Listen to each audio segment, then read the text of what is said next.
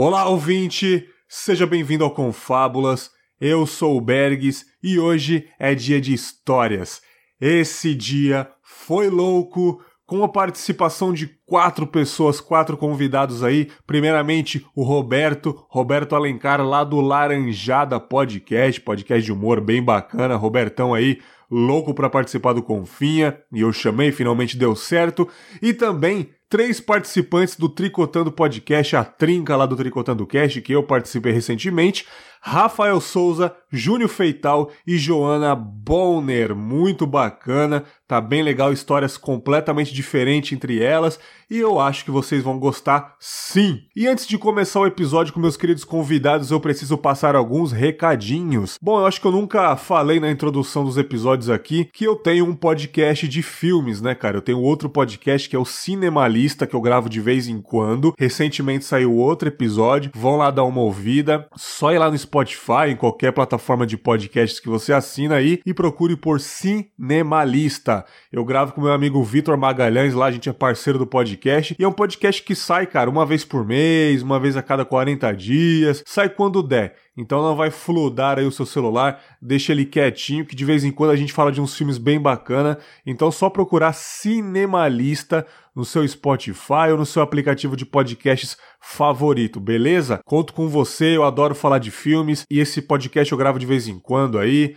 porque o cinema não pode acabar sabe? Eu sempre assisto e é isso aí. Procure por Cinemalista que vocês vão gostar bastante. E é um podcast que não tem edição, não tem nada. Eu já gravo, já solto no feed no, no dia seguinte da gravação e eu acho que vocês vão gostar. Um podcast bem simples aí. Tamo junto. Também as redes sociais do Confábulas, cara. Facebook, Twitter e Instagram. Facebook Podcast Confábulas, só procurar na busca lá e curtir a página. Twitter, arroba podconfábulas, onde eu estou interagindo toda hora. Vocês podem lá seguir e comentar, dar um RT, conversar comigo que eu tô lá 100% online. E no Instagram, Confábulas. Siga o Instagram do Confábulas, interaja lá no direct, eu posto stories todo dia, eu sempre interajo, tô sempre ativo no Instagram e no Twitter. E se você quer mandar alguma história, algum relato, alguma coisa, algum feedback para eu ler na sala do Confábulas, só mandar um e-mail para contato@confabulas.com.br que eu sempre leio no final dos episódios de histórias aí. Tá acabando, tá acabando. Acho que vai ter mais uma sessão do Confábulas aí. Eu acho que vai ter só mais uma sala do Confábulas esse ano. Então é a sua vez de aparecer. Conto com a sua interação, beleza? Se você gosta do Confábulas também, você pode ajudar o podcast a crescer em audiência avaliando o programa lá no iTunes. Deixe seu comentário e dê cinco estrelinhas que você já estará fortalecendo muito o Confábulas. Se você tem iPhone, é mais fácil. Vou falar desse jeito. Você tem iPhone? Tá ouvindo no iPhone aí? vai lá rapidinho na Apple Podcasts e avalie o Confábulas. É simples, cara. Você que tem iPhone e não avaliou ainda, vai lá rapidinho, dá cinco estrelinhas, comenta qualquer coisa, pô, ótimo podcast, gosto bastante. E você já ajuda, cara. O podcast vai estar em destaque sempre. É muito bacana. Então, vocês aí, usuários de iPhone, faça esse favor pro seu podcast. Tamo junto? E também tem a maneira financeira de apoiar o podcast lá no PicPay, cara. picpay.me barra confábulas. Instale o aplicativo, procure por confábulas e a partir de 5 reais você já estará assinando, cara. Tem a opção de doar sem assinatura. Aí você tem que procurar obergues. Aí você pode doar um real, dois reais, até um infinito que você quiser, mas assinatura é pelo PicPay arroba Confábulos e é lá que você assina e ganha episódios exclusivos, cara. Eu estou fazendo episódios exclusivos para os assinantes aí há um tempinho como uma forma de agradecimento. Tá bem legal, eu solto no canal fechado do Telegram. E se você está afim de ajudar o Confábulos assinando, você vai receber podcasts exclusivos como uma forma de agradecimento. Olha que bacana. Instale o PicPay no seu celular e procure por arroba confábulas que vai pipocar episódio exclusivo no seu e-mail. Eu vou avisar quando sair novo. Você vai instalar o Telegram, se você já tem, vai entrar no canal fechado e lá tem um player nativo do Telegram, você vai ouvir. Eu gravo sozinho sobre alguma coisa da vida, com uma trilha sonora bem legal, e a galera tá gostando. A galera tá mandando e-mails sobre episódios exclusivos que eu li depois, e é bem legal essa interação com vocês, beleza? Conto com a sua ajuda para você deixar o Confablas ainda maior, ainda mais conhecido, ainda mais destacado, beleza? Sem mais delongas, fiquem aí com mais um episódio de Histórias Loucas e nos vemos lá no final, sim, na sala do Confábulas com mais uma super leitura de e-mails. Valeu! Rafael, você tem história já para contar? Eu posso te chamar?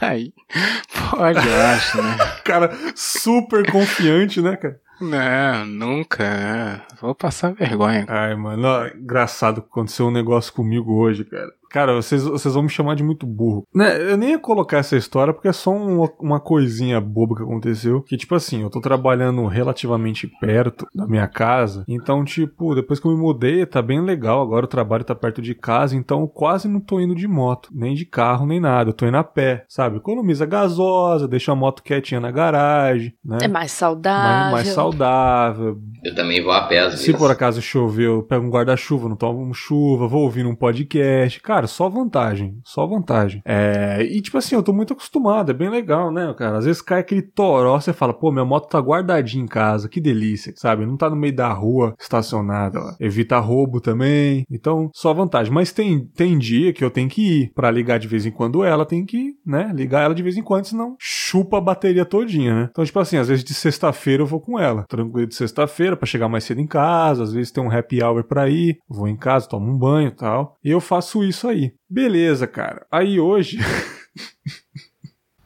eu resolvi com ela, né? Eu tava saindo um pouco atrasada de casa. Fui com ela, estacionei ela no mesmo lugar de sempre, atrás de uma escola que fica do lado do meu trabalho. Tranquilo e calmo. Trabalhei tranquilo e calmo também. No final, cara, eu fui a pé pra casa. Mano, de ai. boaça, de boa, ouvindo, ouvindo uns rap aqui no talo, tal, fazendo até cara de bandido na rua, é isso mesmo, não sei o que, não sei o que. Cheguei em casa, brother. Aí eu olhei pra, pra garagem e falei, nossa, eu fui de moto, caralho, mano. Cara, eu já fiz isso também. Caralho, eu fui de moto. Aí eu, mano, e tipo assim, cara, eu falei que é relativamente perto, não é tão perto assim, cara. Tipo, Se eu for devagarinho, uma meia hora andando. Mas tem morro, é foda, cara, sabe? Aí eu cheguei e falei, nossa, cara, e agora? Minha mulher não tava em casa ainda. E tava porque ela- chovendo, e tava chovendo. É, porque, tipo, se ela tivesse em casa, ela tava no curso ainda. Então, tipo, tinha como ela me levar de carro até minha moto, né? Mas ela não tava também. Aí eu, puta que o pariu, e agora? Caralho, mano. Aí eu falei, ah, vou ter que entrar em casa, pegar um, um outro capacete, né? Ainda bem que eu tenho uns três capacetes aqui em casa. Peguei outro capacete e fui, ah, vou colocar um- uma música pra ouvir aqui. Aí no meio do caminho, para de funcionar o fone. Aí eu falei, nossa, Não, que morte horrível! Eu vou ter Que que ir no horrível. silêncio, xingando o meu ser até o, até Hum. o lugar. E eu, cara, eu fui a pé, tudo de novo. Nossa. Me xingando, caraca, Bags, você é uma anta, você é um burro, seu retardado, seu imbecil, idiota. Tomara que você chegar lá, a moto não tá mais lá, seu burro do caralho. Imbecil, idiota. Aí, não, cheguei lá, só tinha minha moto lá no estacionamento, cara. Só falta passar um feno, assim. Sabe, a moto esperando. Aí quando eu subi nela, cara, ela quase não pegou, velho. Quase, quase. Mas Ah, que... que, sen- Sabe quando- que sentimental, Sabe que quando você sentimental. aperta o botão, fica zic, zic, zic, zic, zic, zic, e não liga? Zic, zic, zic, zic. Gente, não é possível, cara. É o rancor. Aí eu, cara, eu tava com vontade de chorar já. Falei, não, não pode, cara. Não pode, cara. Aí ela ligou, aí eu vim pra casa, cara. Olha que desgraça de dia, mano. Olha, eu- o roteiro hoje foi bom no seu Não. dia, então. Dirigido. É. Gravado com ódio. Hoje, Tá. hoje a vida falou assim: você vai se fuder. No começo dos anos 2000, eu, eu comprei meu primeiro carro. E aconteceu mais ou menos a mesma coisa. Eu ia trabalhar sempre de ônibus e tal, aí fui de carro, primeira vez. Uhul, vou de carro, estacionei lá bonitinho e tal. Saí do trabalho e fui de ônibus. Caralho, mano. É, é o, é o espírito do pobre que habita em mim, né? Putz! É tipo. É tipo você, a semana inteira, cara. É. Fique aí esperando. Não. A, a, a semana inteira bate o despertador, 6 horas da manhã, no caso. É uma luta pra levantar. É uma luta pra levantar pra ir pra trabalhar. Tipo, é aquele lance. Quanto tempo você demora pra vestir a sua meia pra trabalhar é o tanto que você gosta do seu trabalho, né? Eu demoro muito pra vestir minha meia. né? Chega final de semana, seis e meia, eu tô de pé, sem despertador, sem nada. Olha. Mas que desgraça É é, essa? É o mal do pobre, é o medo do trabalho, de Puta chegar que atrasado, sabe? Você, ah, tem que trabalhar. Aí é sábado. Você, não, pô. Nem precisava, né, cara? É, o- eu sempre falo isso, despertador é um opressor, cara. Total, nossa. Mas eh, comigo aconteceu o contrário, semana passada. Eu, eh, tipo, acordei assim, linda e bela. Nossa, que bem descansada que eu tô, né? Sábado bonito. Aí eu, de repente eu me toquei. Caraca, não, pera, hoje é quarta. Ai, Nossa, mano. Nossa, mas aí. que, que a Mas pessoa era tipo bebe, umas né, velho? 10 da manhã Nossa, já. Eu, meu Deus do céu, eu saí Nossa, voando Você pegou trabalho. voo, alguma coisa? Pegou um jet É, lag aí? na Porque não é loucura, possível. é. Nada. Porra. Dormiu terça, acordou no sábado, ô louco.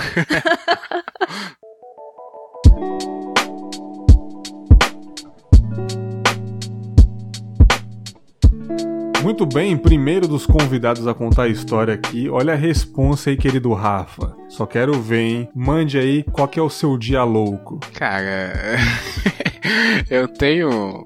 Se fosse uma história minha, ia ser uma história muito sem graça. Ih, Que é pronto. realmente comprar pão e voltar pra casa. então, o que que eu fiz, né? De forma astuta, eu lembrei de uma história da qual eu fui espectador. Eu tava lá, mas não aconteceu comigo o fato. Mas é uma história bem estranha, porque eu lembro até hoje. E vocês vão entender, eu acho. Não sei, sei, também, né? não Talvez a história é ruim, né? Aqui, Enfim. só pra. Ah, ah. Desculpa, Rafa, mas eu, eu tenho boas histórias de comprar pão, cara. Se vocês Ah. não têm boa história de comprar pão. Ah, Cara, eu, eu lembro que eu tava na casa de um amigo meu, Marcelo Morcego. Já. Oh, foi mal, eu contando a história, foi mal. Eu vou contar outra. Não, deixa eu contar do Marcelo Morcego que é histórias. rapidinho. Eu na casa do Marcelo Morcego. Onde que o Marcelo Morcego mora? Santa Luzia, especificamente. Não, Começa velho. pelo nome, né? É porque vocês não conhecem o lugar, cara. Porque a gente era, trabalhava junto num restaurante. Aí, olha, eu vou contar outra história do restaurante chinês. Mas o. o- Vamos lá em casa, vamos. Onde você mora? Cristina C. Aí, quem mora em Santa Luzia vai me desculpar, mas o Cristina C é vulgarmente chamado de Caldeirão do Inferno. É um buraco, velho. Marcelo Morcego no Caldeirão do É, Inferno. Vai. ele, mora, ele mora numa casa de dois andares, aí o irmão dele foi comprar pão e a gente numa, no andar de cima vendo ele assim, atravessando a rua. E o lugar é abençoado, né, cara? Rolou um tiroteio. O menino parou com a sacola de pão no meio da rua. foi comprar pão emocionante. Rolou um tiroteio da treta. porra. E, e o menino assim, tranquilo. Eu falei, "Ô, gente, como é que é, né? Acostumar com as quem coisas tá assustadoras. acostumado, né, cara? É, quem mora no caldeirão, né? Abraço capeta. Loucura, loucura, loucura, né? Uou! História de contar pão que eu tenho, de comprar pão, eu tava indo comprar pão com meu pai. Olha lá. E a gente, É, obrigado, João. a gente andando numa rodovia e de repente uma tartaruga atravessando a rodovia. A gente foi salvar a tartaruga pra botar ela de volta na, né, na, na calçada pra, sei lá, seguir a vida dela. Ela voltava pro meio da rodovia. A gente com um tempão tentando salvar a bendita da tartaruga. Morar na Amazônia tem esse problema. Olha, eu tenho uma de comprar pão, sacanagem, pode contar, Rafa. Vai, Rafa. Nossa, tá vendo? É, é quando a pessoa não é interessante nem comprar pão dela, né? A minha história é a seguinte: teve uma época aí que eu trabalhava num restaurante aqui, né, em Belo Hills, que é na região da Pampulha, né? Vocês devem conhecer que é meio, meio famoso, né? Se falar em Pampulha aqui. Sim. Esse restaurante ele é tipo um, um ele tem uma IP, um Aras junto. Ó, Então é um espaço de uns 15 mil metros. Caraca. É gigante. É meio.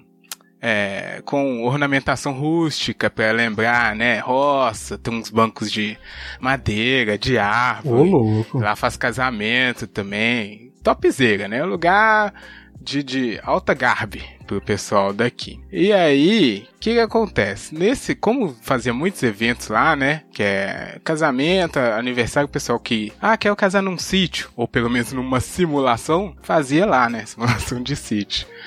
E eu trabalhava lá. O patrão, nosso querido, eu vou preservar nomes aqui, não sei Ah, se não, não, é não, não. Pode mas falar, é, fala, é bom, fala né? o nome. Não, eu vou. Que Não, isso, não, não, não, não. Seu Fala o Zezinho, nome. seu Fala, Zezinho. fala. Não, não, vou, vou Fala o preservar aqui, porque vai que. Não, não, não. Não seja covarde. Não seja covarde. Pode falar, indignado. fala.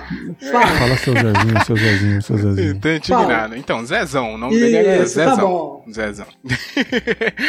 o Zezão, que era o nosso patrão. Zezão era um cara que ele era. Como o lugar lembrava, né? Uma fazenda, um sítio. Ele incorporava meio essa de fazendeiro, dono da, da galera e de seus Ih, funcionários. Caralho. A cara de. a- aquele, aquele coronel daquela novela antiga? Isso, Nossa, muito bem. velho, Muito caralho. bem, muito bem. Tinha Pra espingarda. você ver. É, não. Caralho. Olha, reza a lenda que tinha uma, uma salinha lá que tinha umas armas. Não, nunca fiquei sabendo se era real, mas os. os que tinha a gente que era é, trabalhava no administrativo lá, né? Mas tinha o pessoal que trabalhava no Aras e eles ficavam lá o dia todo cuidando dos Ele cavalos. gostava de caçar? Ele gostava de caçar? Aí eu não sei. Caçar funcionário na floresta. É, funcionário era tenso. Meu Deus do céu. Ele. Bota os funcionários pra correr no meio da floresta. Vai, vai! E Não. sai caçando. Como é Ele. chama o filme que os caras são caçados? Predador. É, tipo. qualquer- Ele, pra vocês verem, ele tinha uma, uma parada que qualquer lugar desse área você ouvia a voz dele. Ih, Na sua frente, ele tinha que falar muito alto, né? E tava todo lado dele, ele, ô Rafa, gritando, mano. maluco. Enfim, e aí ele era desse. O cara muito, né? ah, É, fazia muito barulho, né? Todo mundo tinha que notar a presença dele, enfim. Aí tinha uma, uma cabaninha lá, nesse, no Aras, que o pessoal gostava de fazer casamento lá. E essa cabaninha, como ela já tava meio velha, é, ele falou assim: chegou um dia lá, né? Chegou um dia lá cheio das ideias. Aí falou assim: Ó, eu vou fechar essa cabaninha de vidro aqui, vai ser foda. Casamento aqui, o pessoal vai pirar.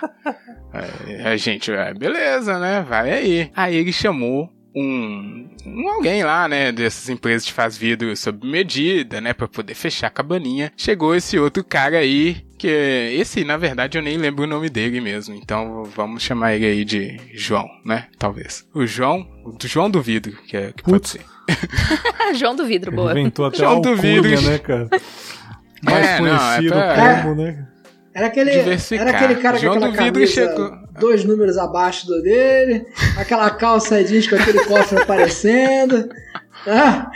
aquela Pode bota ser, cheia de lama. No bolso da Chega frente. com, ele, é, um- ele chega Pode com, ser. com aquele lápis O cinto cheio de ferramenta. E, não, mas isso era mesmo. Ele, ele, exatamente, ele era... Ele conhece o João aí. O Roberto conhece o cara. Conhece. Eu tô achando muito bem essa discussão. Porra, meu amigo, cara. E ele chegou mesmo com essa pompa aí. Não, vamos medir aqui. Vai ser foda mesmo. Esse espaço que você tem aqui. Putz, só elogio, né? O vidro lá, cara, ia ficar numa faixa de uns 10 mil. Vidro Porra, tudo que isso? personalizado. Não, sério, Isso, sério. isso pra aquela época, né, Rafa? Porque hoje Pra aquela fica bem mais. Não, e, e eu tava olhando aqui o site, nem tem essa cabaninha lá mais, hein? Eu acho. Vou mandar o- Caiu. o, site aqui. Mas enfim, aí o cara, né, botou ó, não, vai ser foda, não sei o que, aquela lua de mel de, de gente fazendo negócio, né? Vai dar certo, aquela porra toda. Beleza, fechou o negócio, aí passou algumas semanas, chegou aí o João do Vidro lá, levou um pessoal, o- e o, o Zezão, que era o nosso patrão, ele tinha uma coisa que ele não gostava de ficar lá enquanto a gente tava trabalhando pra evitar o quê? Problema pra ele resolver, né? Sumia na hora de resolver as tretas. E aí o, o do João do Vidro ia lá, levava um pessoal, não sei o quê. E aí a gente foi achando estranho, porque foi, passou uma semana, ele ia lá todo dia, aí almoçava lá, obviamente, né? Fazia visita, leva, toda vez ia um pessoal diferente, a gente achando estranho, mas ó, ok, tá aí, né? Aí levava um material um dia, passava dois, ele ia lá, não fazia nada, né? Passou um mês. contas. Um mês. Porra! Um mês, e o cara não, Não, fez mês nada. exagerou, né, velho? Não, cara, foi, foi meio isso, foi meio isso, porque é aí que chegamos no ápice da história. Porque nesse um mês o Zezão não ficava lá, mas ele sempre perguntava: e aí, o João do Vidro teve aí hoje? Teve. O que, que ele fez? Ah, andou ali, viu os cavalos. comeu aqui com a gente. Tá, passou de novo. E aí, João do Vidro? Ah, teve aí, mesma coisa. Trouxe uma menina aí, viram aí o espaço, falou que ia apresentar pra não sei quem. Cara, no, nesse dia, que eu acho que deve ter passado um mês mesmo, ele chegou lá cedo e falou assim: O João do Vidro vai vir aqui hoje? Ó, oh, não estamos sabendo não. Deve vir, né? Ele vem aí sempre. Então tá. E aí ele foi lá pro, pro pessoal do Aras. O pessoal do Aras, eles ficavam bem longe, mas eles eram os caras que eram mais como assim, fiéis, né, ao, ao papel. Ih, rapaz. É, porque eles eram, tinha uma relação já de, de, quando começou tudo, eles foram os primeiros lá, né, deram uma força para construir, para construir, enfim, eram broderagem, né, além de serem empregados, eram bem brother. E aí uhum. foi lá, ficou lá. Aí o João do Vidro chegou, aí a gente já, eu e o outro funcionário lá, né, do administrativo, ô, João, o Zezão tá aí, ele quer falar com você hoje, viu? Ele, ah, tá, eu vou só buscar buscar um negócio ali e já volta. E ele saiu. Aí, o, o Zezão. E nunca mais ouviram falar do Não, não. O Zezão viu que ele chegou e saiu imediatamente. Porque demora, né, de você chegar no portão lá até no, no Aras. O Aras é o lugar que fica mais longe. E aí ele falou: Era o João que tava aí? Era. Ele já automaticamente pegou o celular e ficou ligando incessantemente pro cara. E aí, como ele era desses que espalhafatoso, né? Dava pra ouvir claramente: Ô oh, porra, cadê você aqui, cara? no Aras inteiro. Eu quero você aqui hoje com os meus vidros. No, gritando, gritando. E lá tinha, além né, de, de eventos, tinha essa parte do restaurante que funcionava e tinha cliente. O, o Zezão, ele não tinha ah, problema. cara expansivo, né? ele gritava, né? Não, ele era, né, um cara exatamente expansivo, gostava de mostrar que tava no comando, sabe? E gritando, e gritando, não sei o que, ficou um tempão no telefone. Aí a gente já viu que ia ser meio esquisita a situação, né? Ficamos meio cabreiro. Aí passou uns meia hora, uma hora, não sei, o João do vidro voltou com os vidros completos, impressionante. Eu lembro que eu olhei pro menino que trabalhava comigo, eu falei, ó, oh, ele trouxe os vidros, cara. Foi impressionante.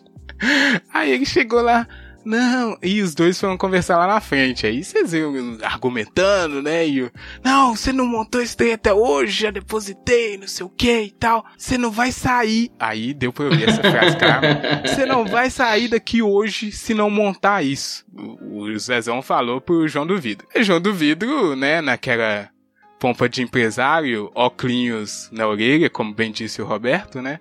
Oh, não, não dá porque eu não tô, tô, sem meu ajudante, sei lá, sem minha equipe, né, não sei o que. Aí o Zezão falou assim: Eu não vou falar duas vezes. E saiu andando pro Aras. Ih, rapaz. João Duvido chegou lá pra gente e falou que: Aqui, tem como vocês falar com ele que eu vou ter que chamar minha equipe, não sei o que tal. Aí a gente falou, cara, ele falou aí com você aí. Se você quiser, você chama ele lá, que foi lá no Ares, é só você continuar andando aqui. Eu não vou. Eu e o, e o menino, a gente não vai mexer nesse trem, não. Aí, ah não, eu, ele entendeu, eu vou lá buscar minha equipe. E foi, saindo em direção ao portão para sair do Aras, né? Sair do lugar. Uhum. Eita. Dez minutos depois. Não, dez minutos depois ele voltou aí. Aqui, o portão tá trancado lá. Como é que eu faço pra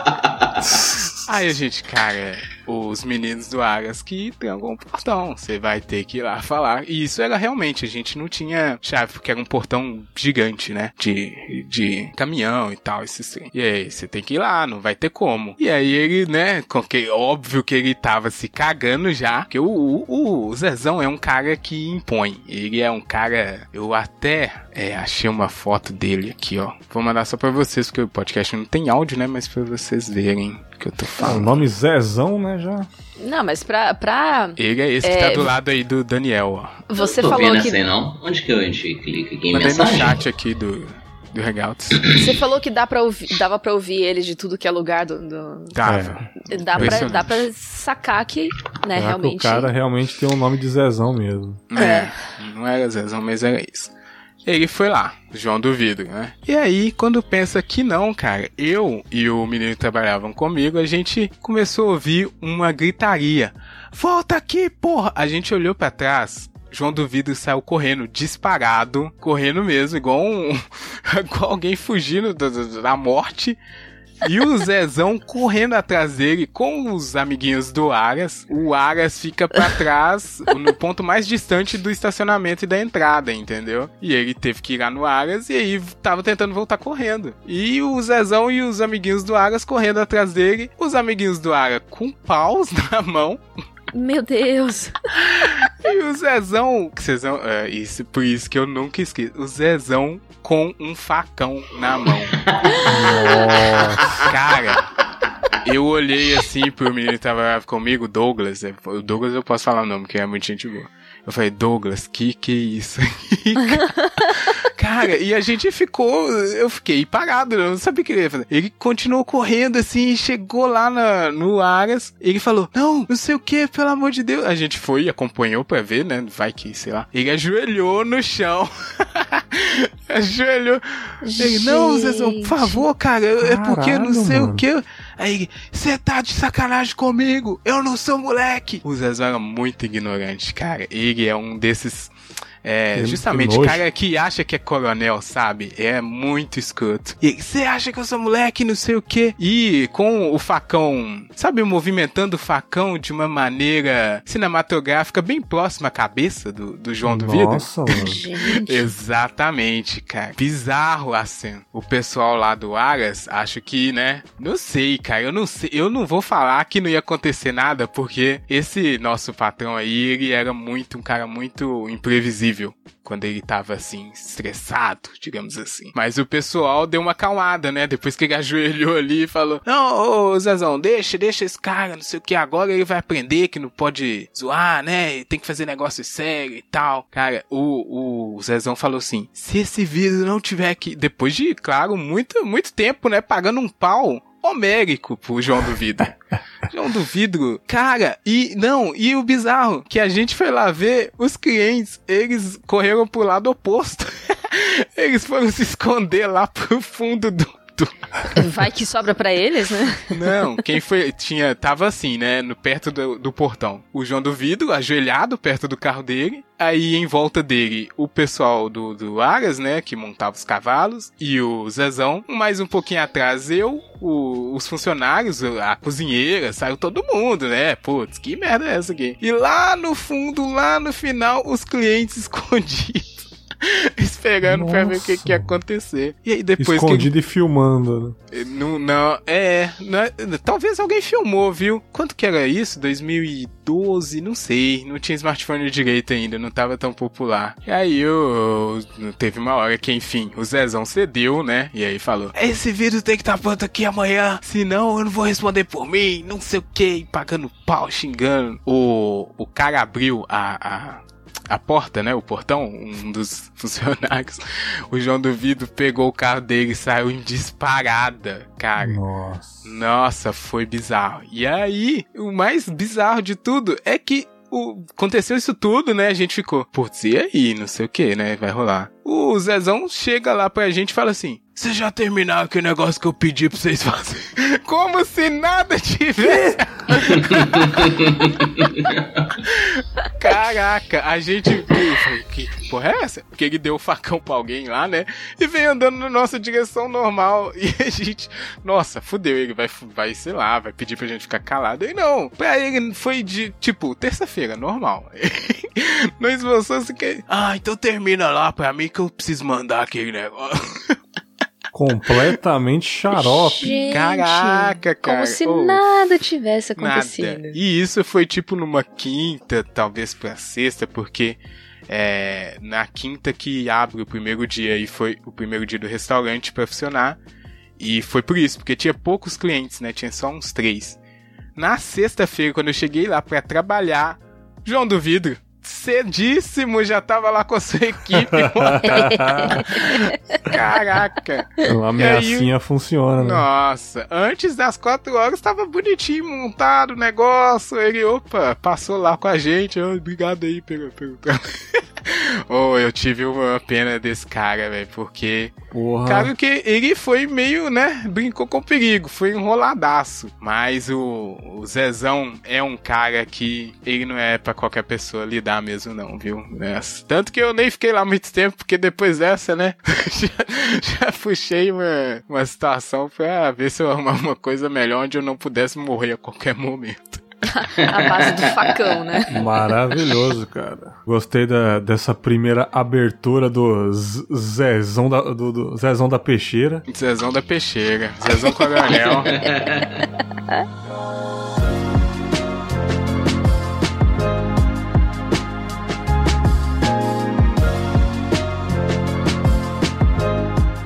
Muito bem, depois dessa primeira história do Zezão da Peixeira, adorei, né? Agora mais um contador de histórias aí também do Tricotano, Junião. Fala pra nós aí, Júnior, qual que é o seu Junião? trâmite? Olha, eu vou, eu vou querer corrigir, porque o Junião da Júnior, Peixeira. na verdade, Não, o Júnior, não, não. ele tem uma altura que não deixa ele ser chamado de Junião. Mas... Tá, mas eu tô vendo pela É. foto aqui, eu achei que ele era um hipster de 1,95m que bebe Hum, cerveja não, artesanal. Eu, eu tenho um cara, é, eu curto uma cerveja artesanal, mas eu tenho 1,60m, velho. é Juninho. Mas Junão Ju- pega bem. Juninho, voz de trovão. Juniorzinho. Não, o cara tem, o cara tem uma fisionomia, pelo menos na foto, de um cara alto, né? Um cara é nórdico, Engana, né? né? A voz grossa de um cara nórdico e o tamanho de um japonês. Não. Isso aí é foto que ele usa no Tinder. Essas fotos ah, fake. verdade. Mas tudo bem, aqui não temos preconceitos com pessoas baixas. Boa. É. Obrigada. Valeu, junto, né? Valeu, Bags, valeu. Mas, Juninho, vamos remasterizar o que eu disse aí. Juninho, Juninho da Faquinha, conte aí a sua, primeira, a sua história, o seu trâmite pra gente. O, o Berg, eu pensando na história, assim, cara, eu, eu sempre te passo por alguns momentos na vida em que você vê a morte, sacou? Sabe aquela história que você viu? Cara, eu, eu tenho vários momentos que eu pensei que eu ia morrer, sabe? ah, você tamo pensa junto. assim, Hoje, por exemplo, aconteceu quando É, eu acordei. Não, mas eu é sério, assim, eu, eu, é, eu tenho pressão baixa, então eu sei quando eu vou ter um- uma queda de pressão significativa e eu vou cair, sacou? Sim, sim. Eu já me preparo, eu já sento. Sim, já aconteceu comigo E na eu- academia, mano. Sabe? Exato, carinha. É, é só a perna eu falei, fudeu. Sento onde eu Fudeu. tiver, porque senão eu vou cair. Mas essa, essa história, cara, foi, foi no dia do meu casamento, cara. Porque assim, Puta que pariu. né? Não, não foi na igreja, não. Desmaia, né? Não. Essa história, velho, é- essa história ela começa no início do ano letivo, né? Eu É. fui aprovado num concurso, comecei numa escola nova. E quando a gente chegou assim, logo no início, a gente percebeu que tinha muito, né? É uma equipe toda nova. E a gente percebeu que tinha um volume muito grande de alunos, muito fora de faixa. Né? Eu estava trabalhando com o sexto ano, então a média de idade dos meninos era 10, 11 anos. E tinha um, um grupo de alunos ali de 14, 15 que já estava bastante defasado. E aí nós elaboramos um projeto de aceleração. Né? Sim, a gente sim. ia a um- uma proposta até mesmo de. Só que quando a gente montou uma turma de aceleração, ela era uma turma extrema, é só homem, né? Todos mais velhos e com história assim de, de agressividade muito grande. Aí nós preparamos um projeto para trabalhar com eles, é, até né, para ter uma- um, uma- um- um sentido maior para eles. E eles, né, isso vou entregar aqui foi em 2003. Tava bombando na época, cara, uma, uma música do 509E Aí, chamada Oitavo Anjo Adoro. como eu trabalhava com eles, um, né, às vezes eu, "Ô, professor, vamos pôr uma música. Eu falei, pô, beleza, cara, vamos ouvir o que vocês gostam. Aí toda aula rolava o 509E. Toda aula, eu ficava impressionado como é que eles curtiam. E eu até aprendi a letra, né? Pelo Sim. menos o início. então começava o batidão, né? Quem conhece 509E, Oitavo Anjo Dexter. né? Então, uma batida assim, de puxa acharam que eu estava derrotado. Essa parte eu lembro. Quem achou estava estava errado. errado. Eu voltei, tô aqui, se liga só. Escuta aí. Essa parte eu lembro. Eu não sei mais. Não, Que deixa eu lembro. Não, eu lembro. Assim. Ao Sim. contrário do que você queria, Tô firmão, tô na correria. Olha aí, É, até hoje, na velho, né? esse álbum aí. Uhum. Procurei depois pra. Porque eu, ficou marcado, assim. Sim. E aí, pô, foi um ano muito complicado, a meninada difícil, mas levamos até o final e tal. E no final do ano, né, é, terminamos o ano, em janeiro eu ia casar. Aí o casamento foi tranquilo tal, né, e no final, aquele, né, a- esposa com aquele vestidão de casamento, aquilo ali é extremamente é, desconfortável, né, cara? Ela falou, ah, vamos, vamos em casa só pra eu tirar esse vestido. Eu falei, ó, beleza, tal, né? é, Depois a gente vai, né, encontrar com. ia ter uma recepção e tal, mas eu tenho que tirar esse vestido. Eu falei, beleza. Aí fui com ela até em casa, era relativamente perto, e eu não vou citar o bairro, como o Rafa falou, acho que é desnecessário. Piraporinha eu- do Leste. Porque o bairro que ela morava não era, digamos assim. É, o Rafa, se eu falar o bairro, o Rafa vai conhecer. Ele vai que o ouvinte meu mora lá. Um É. aluno, né, cara? Mas era um bairro aqui de contagem, digamos, mal afamado, né? Ah, já conhece, a galera já vai saber. Rolava umas afamado. tretas. Ah, esse contagem tem muito. Ah, então Tem tá muito, bom. Contagem tem é muito, difícil. tem muito, é Mas, difícil é, assim.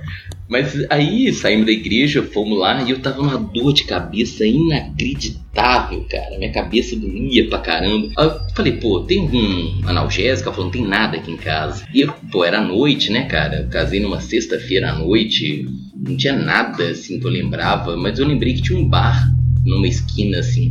E eu fui ao bar, né? Quando eu fui, eu saí do prédio e saí na rua, eu lembrei que eu tava de fraque, né? Que era aquela.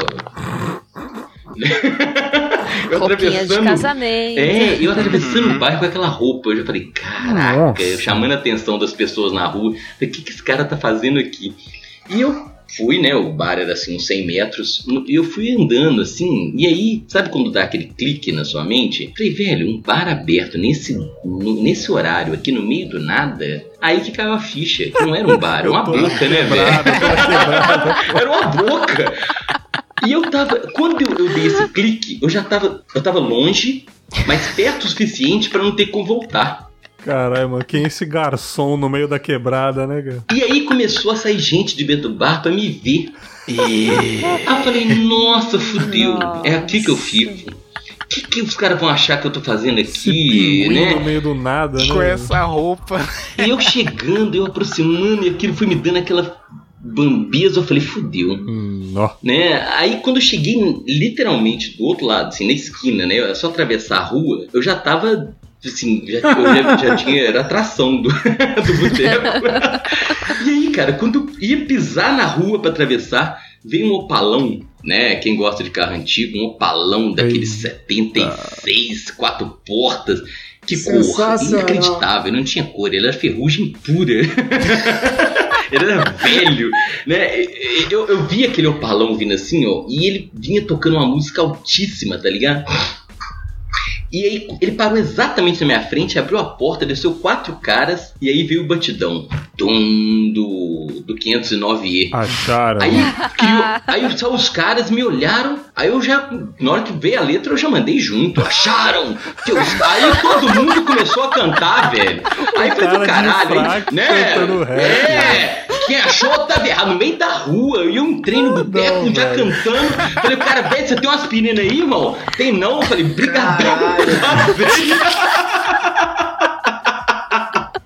Eu costumo dizer, velho, que nesse dia o rap me salvou, tá ligado? Eu que sou um cara do metal, esse dia o rap salvou minha vida. Olha só. Que Cara, maravilhoso. eu queria ver muito nessa ginga de mano. Você falou assim, tem aspirina não, mas tem um pompom aqui. Eu falei, me dá meio quilo dessa porra aí. Aqui, a gente tem um comprimido, só que ele não tá durinho, ele já tá em pó. A gente amassou pra você aqui. Eu Vou levar. É, imagina o Júnior, 1,60 de roupa de pinguim, mandando um rap no meio da rua. Acharam que Ô, eu estava mas- derrotado. Mas foi, o timing foi perfeito, que na hora que os caras desceram, me olharam, eu falei, acharam que eu estava derrotado. Foi muito bom, velho. Hoje eu rio. Na época, eu lembro que eu cheguei, eu sentei no sofá assim, eu falei assim, calma, deixa eu respirar, que eu vi um filme da minha vida e vi minha avó me dando tchauzinho de longe, assim. Meu Deus. falei, vou morrer. Que Mas maravilhoso. é, foi uma das histórias que eu curto assim de contar, velho, porque foi muito. Foi, foi cagaço, mas é bom de lembrar. Não, sobe a trilha do 509E aí um pouquinho pra galera ouvir, né? Pelo menos, né, velho? Quem não conhece. Acharam que eu estava derrotado. Quem achou estava errado. Eu voltei, tô aqui. Se liga só, escuta aí. Vamos lá, depois dessa história do, do garçom no papel higiênico neve cantando o 509E. Agora vamos puxar pra Joana. Será que ela tem história? Ela disse que não tinha. Vamos, vamos ver aí qual é o seu aqui. trâmite aí, Joana. Olha só. Eu vou aproveitar o, o, o tema hoje do, das manifestações que o Júnior trouxe, né? Ele chegou um pouco atrasado aí pra gravação. Com causa. Uma excelente causa, não tô criticando, inclusive eu queria estar lá. Se eu não fosse demofóbica, eu iria. e por eu ser demofó- demofóbica, eu participei de uma só na minha vida. E tive que ir acompanhada de uma amiga, porque senão não ia rolar. Que foi no dia 31 de agosto de 2016. O fatídico dia em que foram é, fazer o, o- o tal do impeachment, né? Sim. E aí eu fiquei ensaiando, né, pra ir, porque, pô, eu tenho pavor de multidão. Eu tenho, me dá taquicardia, eu começo a perder os sentidos, que nem o Júnior, né, começa a... Eu sei que eu vou desmaiar, eu já quase desmaiei em evento e tal. Sim. E aí eu fui com, com essa minha amiga. E ok, a gente se encontrou ali na Paulista. Eu cheguei muito de, de longe, assim, observando como tava, pra ficar bem é, atenta aos meus sintomas, pra ver se eu ia continuar bem. Eu tava bem. Eu vi de um lado da Paulista a turma ali da, da Fiesp. Aí é uma- aquele monte de choque no meio, do outro Uhum. lado da Paulista o, o pessoal que tava é, contra o impeachment, né? Então ali já tava a tensão meio. É, tava, tava começando a surgir ali. Tensão né? no Tava- ar. Tensão no ar. E eu fui tirar. Porque assim, foi a primeira manifestação que eu fui na vida. Então eu queria tirar fotos e tal, pra registrar os momentos.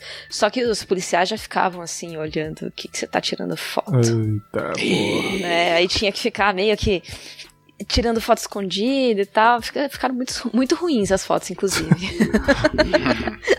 Já tava, tava tremida, né, a foto, né? é, tre- tremido, ângulo ruim. Mas dava umas fotos bonitas, porque eles ficam, eles ficam enfileiradinho, bonitinho, assim, né? Tudo alinhado e tal. Organizadinho, né? É, os cavalos, etc. Enfim. Aí a gente se reuniu ali na frente do MASP, muita gente, todo mundo é, com astral muito bom, tava, tava assim, um ambiente gostoso de ficar. Eu falei, ah, legal, se for ficar assim, tô de boa, vem, vem multidão, vamos aí. e aí a gente começou a andar pela Paulista, sentido é, Consolação, pra descer a Consolação. é, e a gente, enquanto a gente tava na Paulista, o pessoal ah, do choque atrás, né, da gente seguindo, é tudo, tudo fechado e tal. Aquele monte de gente, o pessoal tocando vários instrumentos, balançando bandeira, todo mundo se cumprimentando, todo mundo feliz. Uma coisa bem bonita mesmo de se ver. Aí beleza, a gente começou a ir pra Consolação, não sei ah, se vocês conhecem aqui a região ali da Paulista, eu sei que com Sim. certeza o Bergs conhece, porque é daqui de São Paulo. É, aí a gente começou a descer pra Consolação e eu, com a minha amiga, a gente tava mais ou menos no, bem no meio da manifestação. Então não tava nem, nem no fundo, perto dos policiais, e nem lá na frente, perto da galera que tava, entre aspas, de batedor, né? Quando a gente entrou pra Consolação, que a gente viu que tava começando a ficar um pouco mais tenso. na verdade, antes, o, o pessoal tava fazendo, puxando várias ah, palavras de ordem e tal, e a gente chegou perto de um grupo é, feminista. Aí eu me senti mais em casa ainda, né? Falando é, palavras de ordem feminista e tal. Todo mundo tava muito feliz. Era muito realmente bonito de se ver. E o pessoal dos prédios e nos ônibus apoiando também e tal. É, Aí quando a gente tava mais ou menos no meio da consolação, a gente percebeu que o, o- teve uma mudança no- na atmosfera, assim. O clima mudou. De repente. Ih, rapaz. eita, dum, dum, dum, dum, dum. O que que tá acontecendo aqui? aí a gente sentiu uma onda vindo lá da frente de pessoas correndo pra trás. Hum. E aí que o bicho começou a pegar. Como eu falei, a gente tava exatamente no meio. Hum. E a polícia fez uma, mani- uma manobra que não é permitida mundialmente. Mas que a polícia de São Quer Paulo, né? atirar nos outros. São Paulo Não. não, fica no mundo? Como assim? Vocês, vocês conhecem o famoso Caldeirão de Brandeburgo? Não, pelo nome aí Então já tô tá. assustado já. Então, o que acontece é o seguinte: eu falei que tinha um, um, um pelotão atrás da gente, né? É, meio que entre muitas, muitas aspas, protegendo do pessoal da Fiesp. E eles foram. É, atrás da gente na consolação. Quando a gente tava che- na consolação, tinha um pessoal já lá embaixo esperando a gente. Aham. Então ficou polícias atrás Puta, legal, e hein? polícia na frente. legal. E eles fecharam a gente. A gente não tinha pra onde sair. Não tinha pra onde correr. É, E aí eles que, começaram. É, esse é o, é o, o, caldeirão, o caldeirão. que legal. Que eles começaram a atirar bombas de gás lacrimogêneo lá de cima e bombas lá de baixo. E bala de borracha e tal, né? E como eu falei, eu tava no meio. então eu peguei o fluxo que tava vindo lá de cima e o fluxo que tava vindo lá de baixo. Nossa senhora. Super gostoso. E só que assim, eu não fazia ideia de como, como que funcionava esse tipo de coisa, porque primeira manifestação. E aí fiquei cega, correndo, né? Não tinha pra onde correr. Então a gente foi meio que tateando é, pela, pela rua, assim, tentando entrar em algum prédio, tentando é, buscar é, algum abrigo. Hã? É, buscar algum abrigo. Até que algum abençoado na Sabesp que ali na, na Consolação tem um, um núcleozinho da Sabesp, abriu os portões pra, pra galera entrar. E aí a gente conseguiu fugir. Essa foi a ma- manifestação que teve aquela garota que ficou cega. Uhum, Uhum. tô lembrado A mesmo. gente, a gente tava bem perto dela. Nossa, velho. A Jo não voltou em manifestação nunca, né, velho? Agora faz sentido, né? Mas aqui, cara, mas a polícia de São Paulo é muito escrota, cara. Hoje, hoje eu tava em contato direto com a PM, eu tava na frente, assim, da manifestação, o PM procurou- me perguntou um negócio, eu procurei junto pessoal lá que tava organizando, tudo numa tranquilidade do caramba, não tem um mínimo Ah. estresse, cara. Não é PM Eu- mineira, aí vou até fazer um, sabe, ela sabe tratar, assim, manifestações de rua. Parece Eu que a PM jamais. de São Paulo, porra, Não, eu, é, é eu terrível. participo de manifestações de rua, sei lá, tem 20 anos, cara. Nunca tive um enfrentamento. Não, tive. tive. né, já já, já Ah, tive o olho meio. Mas coisa assim. Foi aqui, em- foi aqui em Contagem, onde eu moro, que a, a guarda tomou atitude mais jogar spray em todo mundo, de enfrentamento e tal. Mas, pô, já fui em manifestação com milhares, 250 mil pessoas, não teve porra nenhuma, cara. Foda, né? É, velho. Olha aí. É, não, mas aqui em São Paulo o pessoal realmente é muito bruto. Ah, os policiais. E aí a gente entrou nesse, nesse lugar da Sabesp que se comunicava com a rua de trás. E ali no meio tinha muita gente passando e tal. E tinha um- uma galera com os, os antídotos, né? Pra, pra gás lacrimogêneo e tal. Então a gente começou a voltar a enxergar. Porque eu não tava conseguindo respirar. É. Não tava enxergando. Eu não sei se você já. Eu já, Eu já. eu já. É, É insuportável. é sensacional, cara. A Ô, sensação é ótima. Imobiliza. Sensacional. Imobiliza. Sensacional. Sensacional, vou morrer. Não é o termo que eu usaria. Ah, você falou, vou morrer, cara. Que, que maravilha. Eu não tô enxergando, não tô. Eu não, não tá acontecendo Não, nada. Mas é. E, e- e a sensação, A né, sensação Ju? é essa. A sensação porque é essa, assim, eu vou morrer. você não consegue abrir o olho, Você não consegue você não consegue respirar. respirar. É desesperador. Graça Você de Deus. Por isso que fala imobiliza, assim, tá Me ligado? mata, me mata logo. É, eu só, só peguei na mão da minha amiga e falei, gente, vamos. Sabe aquela musiquinha do faz. tubarão? É, você se sente assim, você, você tá com o olho fechado, aí você já espera que você vai tomar um tiro na cabeça, que você não sabe o que tá acontecendo, aí você não consegue respirar, é uma merda, cara. Nossa Porra. senhora. Mas aí deram um vinagrinho lá pra gente e tal, deu uma amenizada, la- lavei os olhos e tal. E a gente saiu na rua de trás, é, caminhamos até a, a rua Augusta, e aí tinha um, um bonito lá que queria atropelar os manifestantes. Porra. Quase conseguiu. Puta Ah, merda. suave. São... Ah, São Como Paulo. eu odeio te amar, né, cara? Pois é. Continuamos andando, aí a gente ficou, chegou numa, numa esquina que a gente ficou assim, peraí, voltamos pra manifestação, vamos pra casa, o que, que a gente faz? A gente foi pra um barzinho beber. Fizeram bem. Fizeram bem. Comemorar o dia sobrevivido, É, né? Essa foi. Caraca, Caraca. Joana Black Block, né, velho? Esse dia foi louco. Esse dia foi louco. Joana, Joana tava do lado dos Black Joana Block, a Black mídia Block. ninja lá. Ou pior que tava mesmo. E, a- e assim, a galera do Black Block, se não fosse por eles, a gente tava muito mais lascado. Sim. Do que a gente realmente tava. Nossa Porque Senhora. eles, eles fazem um, um enfrentamento pra gente poder fugir, né? Aham. Esse é o papel dos Black Lock. Além de É, ficar bicando aquela, aquelas bombas de, de gás lacrimogêneo, eles dão aquelas bicão na, na bomba e vai de volta tudo pro, pros policiais. Eu acho sensacional. Exatamente, eles, eles protegem os manifestantes. Os policiais ficam tudo putos. Muito corajosos. Pode isso, Arnaldo. Pode isso. Mas que bom que você voltou a enxergar, né? Que bom, né? E que bom respirar. voltou e deu tudo Respirar é certo aí, importante. você conseguiu fazer sua manifestação. Acho que não deu muito certo, não, né? Mas. É, o resultado não era bem o que a gente queria, né? Estamos aí hoje. Esse belo mar. Maravilhoso, cara. Maravilhoso. Cara, histórias é bad vibes também são bem-vindas aqui, porque a dor de ontem é a risada de hoje, né, cara? Então, É. a gente, que eu sempre bonito. Trago histórias ruins pra gente. Como eu fui otário aquele dia. É tipo isso, sabe? ah, eu quase morri. Muito louco, que engraçado. É, isso, é o como o o Roberto falou no começo aí, quando ligou o Hangout, né, cara? É rir dos problemas, né? Fazer o quê? É, muito bom.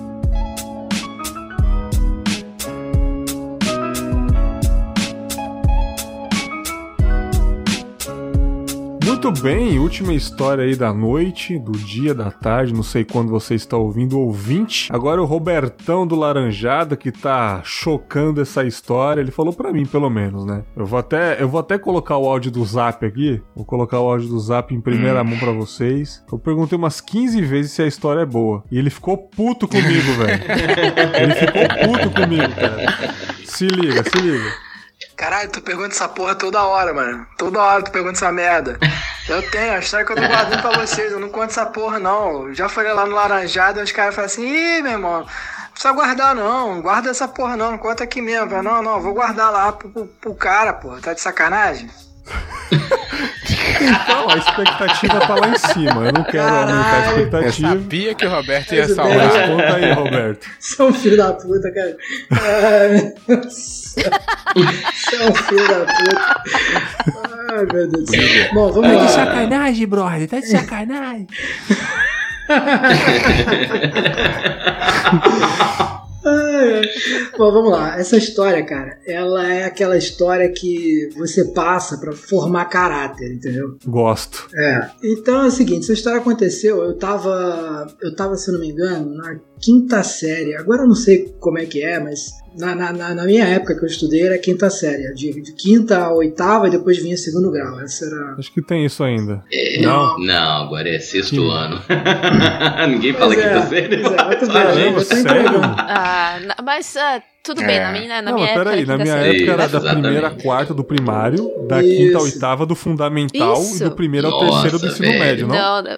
Ei, Não, Fala aí, Júnior, explica aí. hoje, meu, meu velho. era, era quinta, oitava do ginásio. Não, E Ju, primeiro, não, terceiro Ju. do Não, colegial. colegial, é. Isso aí é só o só Aí é velho, velho fala assim, caralho, velho. né? Nossa, Ginásio, ginásio, ginásio é é pesado, pesado, cara. mano. Caralho. Pô, Educação básica, Ju. Fundamental, fundamental e médio. Isso. Primeiro ao nono ano. Acabou essa porra de ginásio. Tem uns 40 anos. que isso? Não, pera, peraí. Oh, Desculpa. peraí. Só a tradição de a gente falar isso. Mas tudo bem, mas tudo bem. Graças a Deus. Bom, aí então eu tava lá na, na quinta série e, cara, eu tinha. Eu, eu sempre fui conhecido por aquele cara que zoava todo mundo, sacaneava, é, fazia bullying com a galera e tal. Eu não, eu não era radical, não, mas eu, eu era daquele cara que eu gostava de zoar o cara até o cara ficar chorando, entendeu? Eu era aquele cara meio escroto. só um arrombado, só um arrombado. É, é. Só arrombado. engraçado. No Laranjado o pessoal também fala isso de mim. né? Engraçadão. Não sei porquê. Aí, aí eu tinha, tinha um garoto lá, né, que. Um coleguinha de turma, que eu, eu, eu vou, vou chamar ele aqui de Jorginho Batefofo. Que Jorginho. isso, mano? Bate fofo. mano. Jo- sabe aquele, sabe aquele nerd? Sabe aquele, Que horror, velho. Olha só. Aí você já vê que o cara realmente. Jorginho bate fofo. A intenção do cara na sala de aula era o quê? Não, vocês, vão vocês também vão ter raiva do Jorginho Bate Fofo. É, eu, eu acho engraçado que na, na- na infância sempre é, parece o western moderno. Sempre o, o cara tem uma alcunha, né? É o Jorginho Bate Fofo, é o Fernandinho Traquinas, é o Joãozinho Boca Torta. Sempre tem um Billy the Kid, né? Tipo, o segundo nome. Ô, ô, ô, cara, e vou falar um negócio com você. Ninguém, ninguém é melhor pra apelidar do que o sexto ano. Porque eles são perfeitos, cara. Olha só eles são a perfeitos. O menino fala assim, exatamente, ah, o fulano tal, ah, o não sei o que, eu falo, caralho, e é mesmo. Você olha pro menino, nunca mais você vai lembrar o nome dele. Você vai lembrar assim, ah, cara, eu tenho uma dificuldade, assim, eu, de vez em quando eu tenho que me segurar. eu tinha um menino de quatro olhos, pô, Bate pô, desculpa, tá velho. aí, presente. É por aí. Quinta série, sexto ano, né? Antiga quer dizer, pra apelidar, eles são cruéis. Eu É o reconheço. auge da criatividade pro e mal, da né? crueldade, quinta né, série. cara? Crueldade. É sempre, né, cara? loucura. Sempre. Mas isso aí é normal. Aí, Não, eu xingo pra caralho. Não pode, não é normal, não. Não pode xingar o amiguinho, não, porra. ah, nessa época. Não é não, porra. Nessa Não é época é não. bom, que aí o cara vai, vai construindo uma Nessa carapaça, entendeu? O tudo. cara vai ficando forte. Não, não. Tem, tem gente que sobrevive bem, tem uns que É, não. mas aí é um psicólogozinho. Roberto, cara, desgraçado, né? É, melhor evitar, né, Roberto? Joga na minha mão que eu xingo e peço. Aí, Jorginho Batefofo era o tipo daquele nerd. Sabe aquele nerd escroto que ele gosta de ostentar tudo que ele tem? Ele era assim. E ele tinha um pai que viajava pra, pra, pra fora do Brasil e ficava botando uma, uma, uma porrada de brinquedo lá de fora pra ele. Ah, E naquela época eu gostava de colecionar aqueles meus bonequinhos de G.I. Joe, né? Comandos em ação. sim. E o moleque vinha com uns, uns bonecos que ninguém nunca viu na vida, que trazia, o pai dele trazia, né? Aí ficava puto com aquela merda, aí ele ficava lá, tipo o Kiko, sabe? sabe, mostrando a porra do boneco. Irmão, eu pegava aquela. Eu, eu, eu- eu vi ele passando assim do meu lado, eu dava um tapa todo forte assim na, na mão dele, o boneco varava longe, ele começava a chorar. Mano. Eu falei, vai tomar no cu, mas vai sentar lá na puta que te pariu, viado. Filha da puta, você, mano. É. Aí ele vinha com essas porra, né? O, o, o cúmulo dele foi que Caralho. O pai dele foi. Ele fez uma viagem com o pai e com a mãe pra Paris. E aí, os. Cara, mas, mas tem que ser. A família inteira é um bando de idiota, mano. O cara vem com a porra de uma latinha. Ele veio com uma porra de uma latinha, maluco, fechada, e o nome tava dizendo em francês, ele, e ele falava em francês, cara. Filho da puta, ele. É, é, como é que é? Ar de Paris. Ah, uma porra de uma lata fechada com ar de Paris, cara. Aí eu falei assim, ah. Você pode botar essa latinha no chão pra eu ver o Nossa. tamanho aqui com o meu sapato? Ele botou. Na hora que ele botou, deu um bicão na lata, meu irmão. Varei a porra da lata longe. Vai tomar no seu cu, seu viado, filho da puta. Caralho. Aí. Aí o. o O ódio permanece. né? Jorginho Batefofo, Jorginho Batefofo um dia teve um problema no intestino. E aí, cara, cara, foi, foi sensacional. Porque sexta-feira, imagina assim, era, eu acho que era uma quinta ou sexta-feira.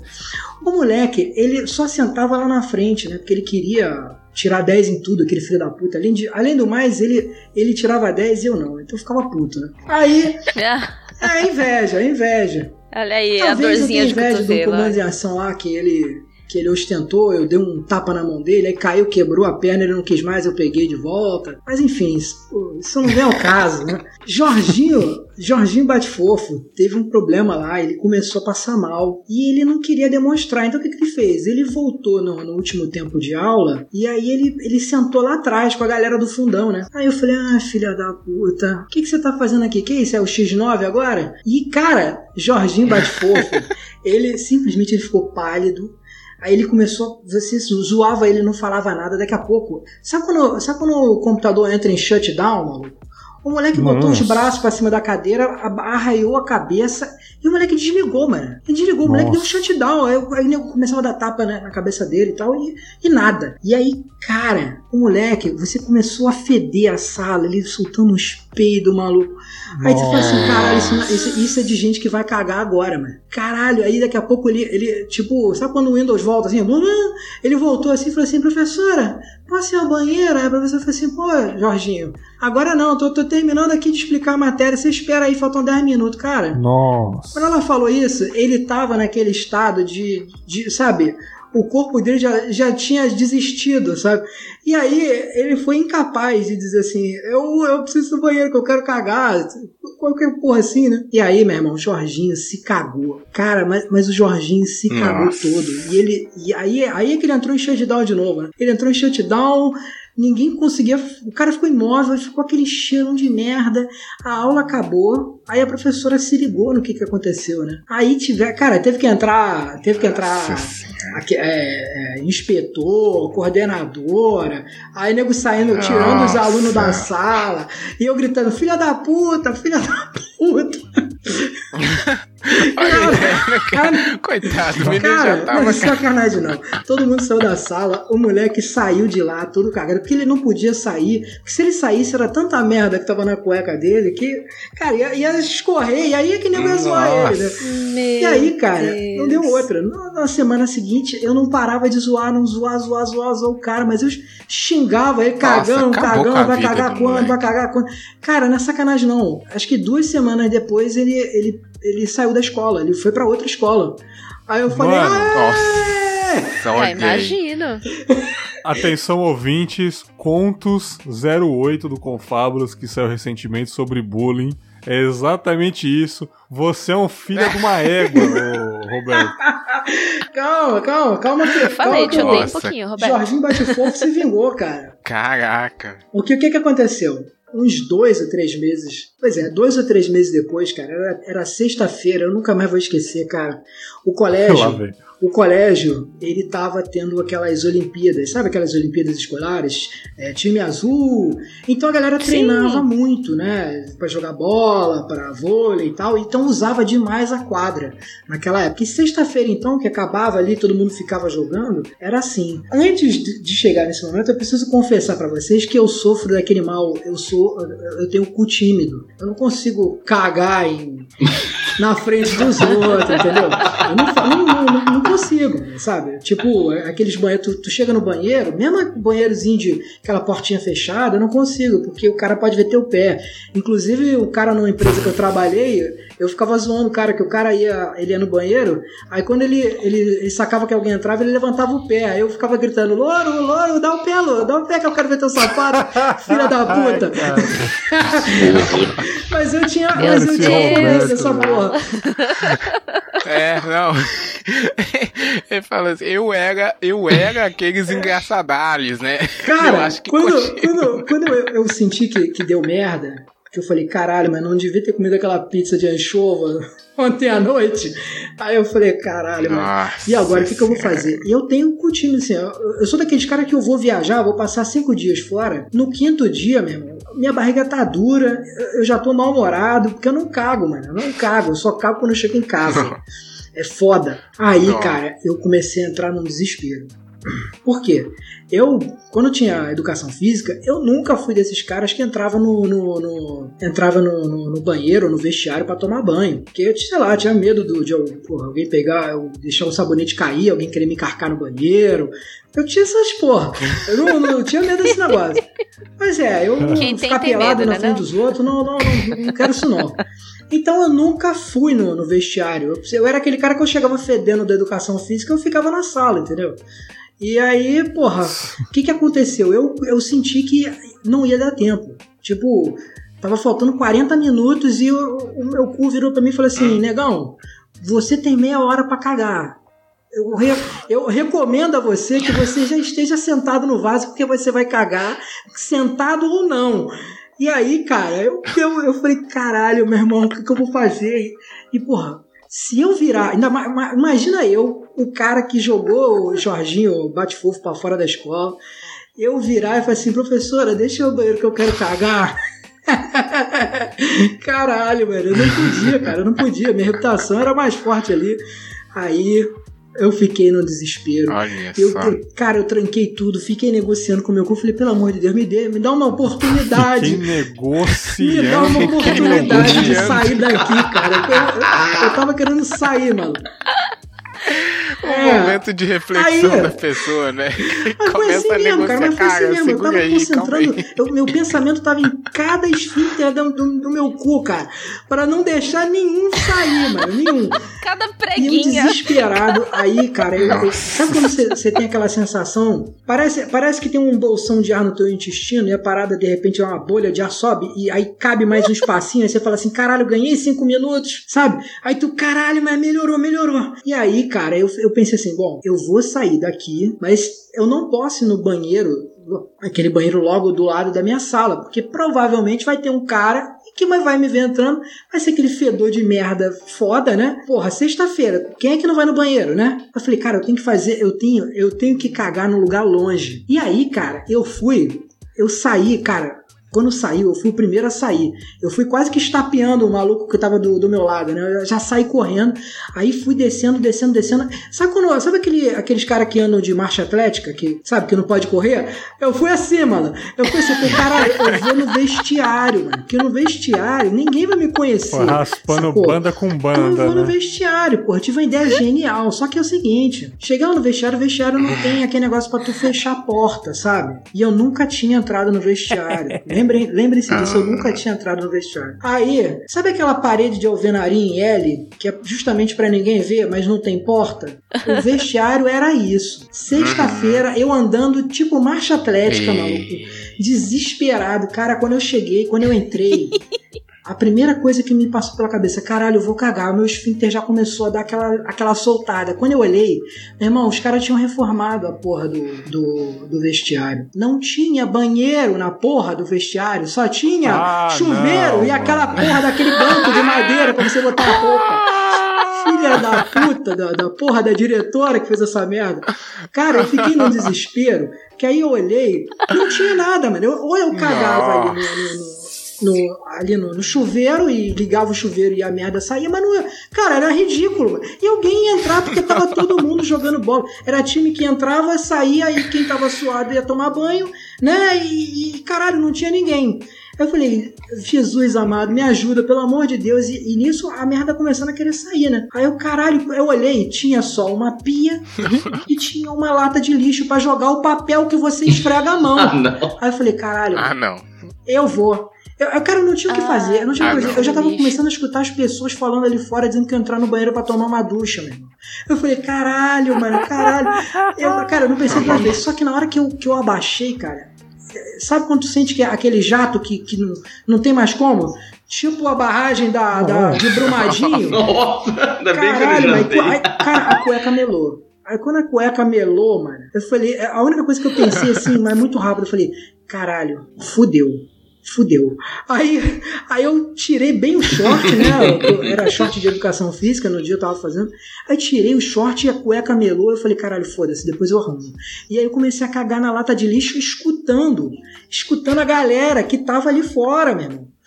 E era, cara, assim, sabe quando tu entra no banheiro com aquela vontade de cagar e tu caga relaxado, sabendo que ninguém vai entrar, aquela, aquela sensação gostosa de que você tá confortável ali, que você tá seguro, Delícia. sabe? Ninguém vai te sacanear, ninguém vai falar nada, ninguém vai reclamar que tá fedendo.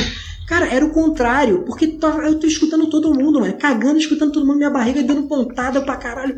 Eu, caralho, mano, caralho, caralho. Aí eu acabei de cagar. Quando eu acabei de cagar, mano, eu falei, caralho, agora, agora. Aí eu olhei assim o negócio do papel. Cadê o papel? Cadê o papelzinho pra lavar a mão? Mano, que dia horrível. Caralho, mano. Aí eu olhei, eu falei assim, caralho, não tem papel. E, e nego falando, e, e nego querendo entrar, maluco. Nego, nego ia entrar. Eu, eu caralho, mano, o que, que eu vou fazer, gente?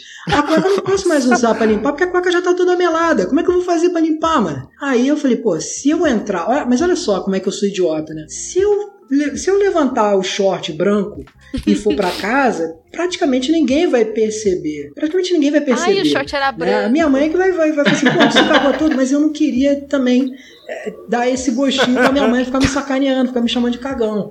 Então o que que eu fiz? Eu falei, caralho, mano, eu, o que que eu faço? Cara, eu olhei, não tinha nada, mano. Aí eu pensei, cara, eu sou canhoto, a mão que bate punheta é a esquerda, então a direita é quem pura. Então a direita vai ser Nossa. sacrificada, irmão. A direita vai ser sacrificada. Aí eu sacrifiquei minha mão direita, meti a mão, saindo aqueles, aquela chapeleta de merda. A- Nossa, eu, eu jogando na nossa. pia, assim, sabe? Jogando na pia, ligando a ducha. a- e, e correndo, né? E correndo, isso tudo correndo, que alguém ia entrar na porra do vestiário. E eu lavando a mão, lavando a Nossa. mão, lavando a mão. E meu irmão, aí na hora que eu tava já tirando a cueca, deu aquele rebate falso, eu soltei um peido, cuspi um. Mais um.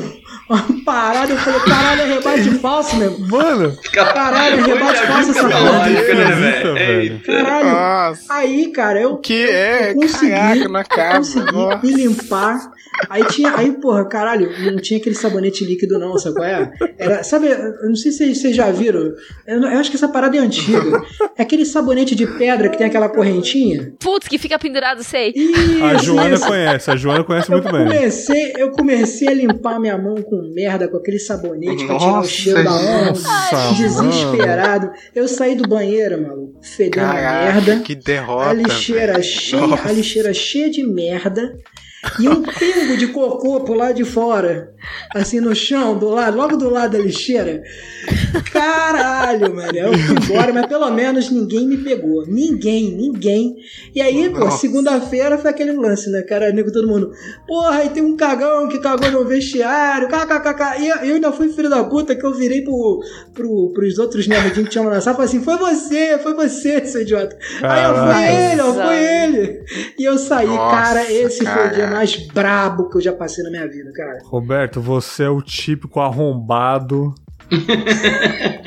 da escola que todo mundo já conheceu, ou que foi, né? Alguém que tá ouvindo esse podcast também já foi esse arrombado, né? E que merda, né? Literalmente. o- merda. Nossa. Me complementar, nossa. já sabe, né? Mão esquerda. Eu, eu não sei qual que é pior. Nossa, de que boa. Quando eu for te um de cumprimentar, longe. vai ser, vai ser um joinha, beleza, Roberto? É, opa, É. de longe, né? Que... De longe. E aí? Nossa, Não, adorei. é, faz tempo que não surge uma história de bosta aqui. Teve uma do, teve uma do Felipe, num- nos primeiros episódios de histórias. O Felipe também sofreu uma situação na escola, só que ele era mais molequinho. Aí Pô, também... eu passei, eu passei um episódio depois de adulta já. Ixi. É mesmo? Terrível no, tra- no trabalho. Cara, eu já passei alguns também de merda, cara, mas nada nesse nível aí, cara. nada, né? Olha, foi tempo. Esse foi foda, meu irmão. Foi foda. Eu saí de cabeça Meu baixa, Deus. cara. Eu saí de cabeça baixa. Não, derrota, né? A pessoa. Seus colegas não sabem, mas o- você mesmo faz um bullying interno com você, né? Nossa, que derrota, que dia, né, cara? Cara, histórias, foda, cara. histórias de cocô é maravilhoso, cara. Não, cara, Não, não. É, pô, é maravilhoso, pô. não. Discordo, né? nervoso aqui, olha a situação, cara. Os O trocadilho é inevitável, é uma merda de história, vai. Os caras ficaram com dor de barriga ouvindo a história, né, cara? Nossa, Mas, cara. mas antes que, que, que Mas bem feito, porque, né, o bate-fofo é a vingança do bate-fofo. Não, faltou Ele só vingou, o bate-fofo descobrir pra ele poder, né, ir lá e rir da sua cara. Não, eu achei que o É. Bate-Fofo ia voltar, ia fazer alguma coisa com você e tal. Que você falou que ele ia se vingar, eu achei que ia dar nisso daí. Ele se vingou, cara. Cara, isso aí foi traumático, maluco. Foi traumático. Toda vez que eu, que eu penso em me cagar, eu lembro desse dia, cara. Eu fico desesperado, mano. Eu fico desesperado. Tu tem que ver, velho. Tem que ver. Eu fico, eu fico nervoso. Eu quero arrumar uma confusão com o nego, com o nego na Nossa, rua, cara. toda vez que eu Mas já aconteceu comigo durante a gravação de podcast, dar uma dor de barriga descomunal e Nossa. ter que pausar pra ir no banheiro, cara, fazer o serviço, sabe? Mas foda. antes que dê dor de barriga em alguém aqui, pra interromper a gravação, vou encerrar, né? Agradecendo aí a presença de todo mundo, né, cara? Todo mundo aqui é a primeira vez no Confábulas, fico muito feliz de trazer pessoas novas aqui no Confinha, né, cara? Muito legal. Agradecer primeiramente o cagão do Roberto aí. Roberto, o, o Alisson já esteve aqui, contou umas histórias aí de perrengues na hora do coito, né, cara? Oxi. É, uns perrengues que ele quase foi pego algumas vezes com a senhora dele, né, cara? E foi muito legal. E trouxe mais um integrante, você do Laranjada, um podcast bem legal aí, cara, que eu já tive a honra de participar lá, gravar algumas histórias de bêbado. Mas pra quem tá chegando agora, fala um pouquinho do Laranjada pra rapaziada aí. Cara, o Laranjada é um podcast de humor negro que a gente solta piada sem parar, né? Com os mais diversos assuntos e lá não tem limite, né? Não tem filtro. A gente tem até que ficar cortando. né? É, é coisa Hoje do... foi com filtro, cara? Hoje foi com filtro. Não, tu não, tem, tu não tem ideia. A gente já foi gravar lá com o cara falou assim: não, porque isso aqui que eu fui numa festa com tal, meu amigo morreu. Caralho! Caralho, que porra é essa? Era pra rir, né? Tipo, caramba, Ah. porra aí, pô. Não, foi a primeira história. O cara abriu a história, ah, meu amigo morreu na, na- no, no dia. Aí, como Caralho. que faz? Sei lá como é que faz essa porra. Cortou o clima da gravação. Que né? isso? É foda. mas, mas, mas assim, é um podcast de humor negro bem bacana. O pro- agora acho que quando, quando esse sair aqui, já vai ter. A gente já vai ter soltado o, o nosso último episódio agora com Wesley Zop. E Sim. é isso aí, cara. Valeu aí todo mundo, brigadão. É isso. Obrigadão, Roberto. Foda. É, procurem Laranjado em qualquer aplicativo de podcast, recomendo bastante. Ele tá exagerando, não é assim de tão humor negro, não é bacana, não precisem ficar com medo. É só historinhas engraçadas mesmo, não tem nada de tão, nossa, que absurdo, tá? Eu participei lá, se fosse tão absurdo eu não participaria, né, cara? A gente contou umas histórias de bêbado aí, foi, foi bem legal. Roberto está exagerando, então vão sem medo, ouçam que o Laranjada é bem bacana. Bom, agradecer aqui também o Júnior, o Rafael e a Joana pelo Tricotando. Vou fazer o seguinte: o Rafael fala um pouquinho do Tricotando, depois a Joana fala dos outros podcasts que ela também tem, beleza? Então, Rafael, faça as honras, fala um pouquinho sobre o Tricotando pra galera aí. Nossa. tá bom. Ai. Ó, o, o Tricotando é o seguinte, é uma rodinha que a gente faz para afiar conversas, né, debater papos, tricotar sobre tudo e sobre todos. Lá a gente não tem restrição de assunto e a gente tem a proposta sempre de refletir. Aí pode ser uma reflexão é, humorada, uma reflexão mais séria, Sim. ou histórias, enfim. A gente tricota lá sobre o nosso cotidiano, tentando justamente aproximar as pessoas que acho que tá precisando, né? Então a gente tá lá semanalmente no tricotandocast.com.br, que o pessoal encontra aí pra escutar a Jo e o Júnior e eu, né? Uhum. Falando sobre tudo. Pelo Spotify, tá em todo lugar também, né? Tá, tá em todo lugar aí. Tomba com a gente em qualquer lugar. Muito bacana, eu também participei lá, já saiu meu episódio lá com certeza, sobre. é, depois que saiu esse episódio, já está lá no feed minha participação, Com certeza. né? Conversas sobre conversas, esse era o título do episódio. Esse era o título, foi É. muito bom, hein? Muito bom Maravilhoso. esse episódio aí. Ouçam lá, ficou bem legal, gostei muito de gravar. Eu já peço desculpas que eu dei uma zoada na gravação aí. Eu dei uma Ah, que pequena isso. aloprada, né, cara? Mas eu acho que aparentemente não estragou. Júnior, você só participa do Tricotando ou você tem outro podcast, Só tem outro projeto, alguma coisa? Não, não. Não, eu né? sou exclusivo. Meu passe é caro e o Tricotando tá pagando. Caraca, que maravilhoso. O Rafa, Eita. o Rafa falou assim, é uma rodinha. Eu falei, isso aqui é uma roda de moche, né, velho? É. E também Eu canta sabia. 509E com roupa de pinguim, né? Pô, acharam. E 509 é bom pra caramba, fica a minha dica aí. Fica a minha dica aí, conhece? ouçam 509E, né? É, ele tá acostumado a dar, dar, é, Indicação musicais musical. no- é. indicação musical no Tricotando. já Já, já deixei a minha aí. Maravilhoso, É bom maravilhoso. saber porque pode salvar a vida, né? Essa música. É, é o É, rap. né? Sim, claro. Joana disse pra mim aí em off, né, antes de começar a gravação, que ela participa de outros podcasts também. Eu não sabia. Então fique à vontade, fale dos seus outros podcasts além do Tricotando. Superstar. Pois é, eu além do Tricotando, o- a origem de tudo foi no Tricotando, eu faço parte também do Otaminas, que é a, a gente fala sobre a visão feminina do mundo otaku, então a gente debate sobre é, vários aspectos dentro dos, dos animes e mangás e, e a cultura oriental, sob o ponto de vista feminino, é bem bacana de, de ouvir. E também o Botecando, que é o que o nome sugere, é papo de boteco sobre qualquer coisa. Aquele papo bem suportável, né? Eita.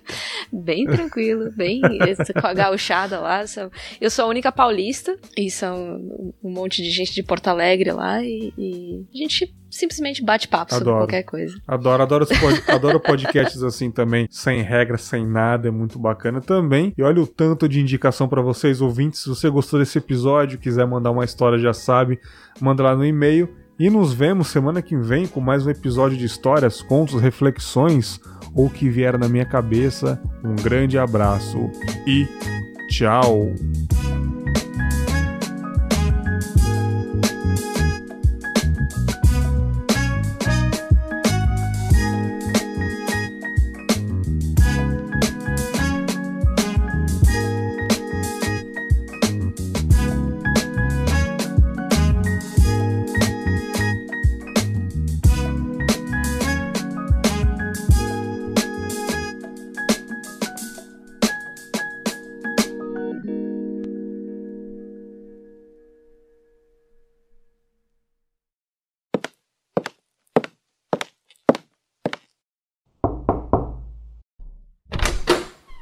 Sala do Confábulas. Seja bem-vindo.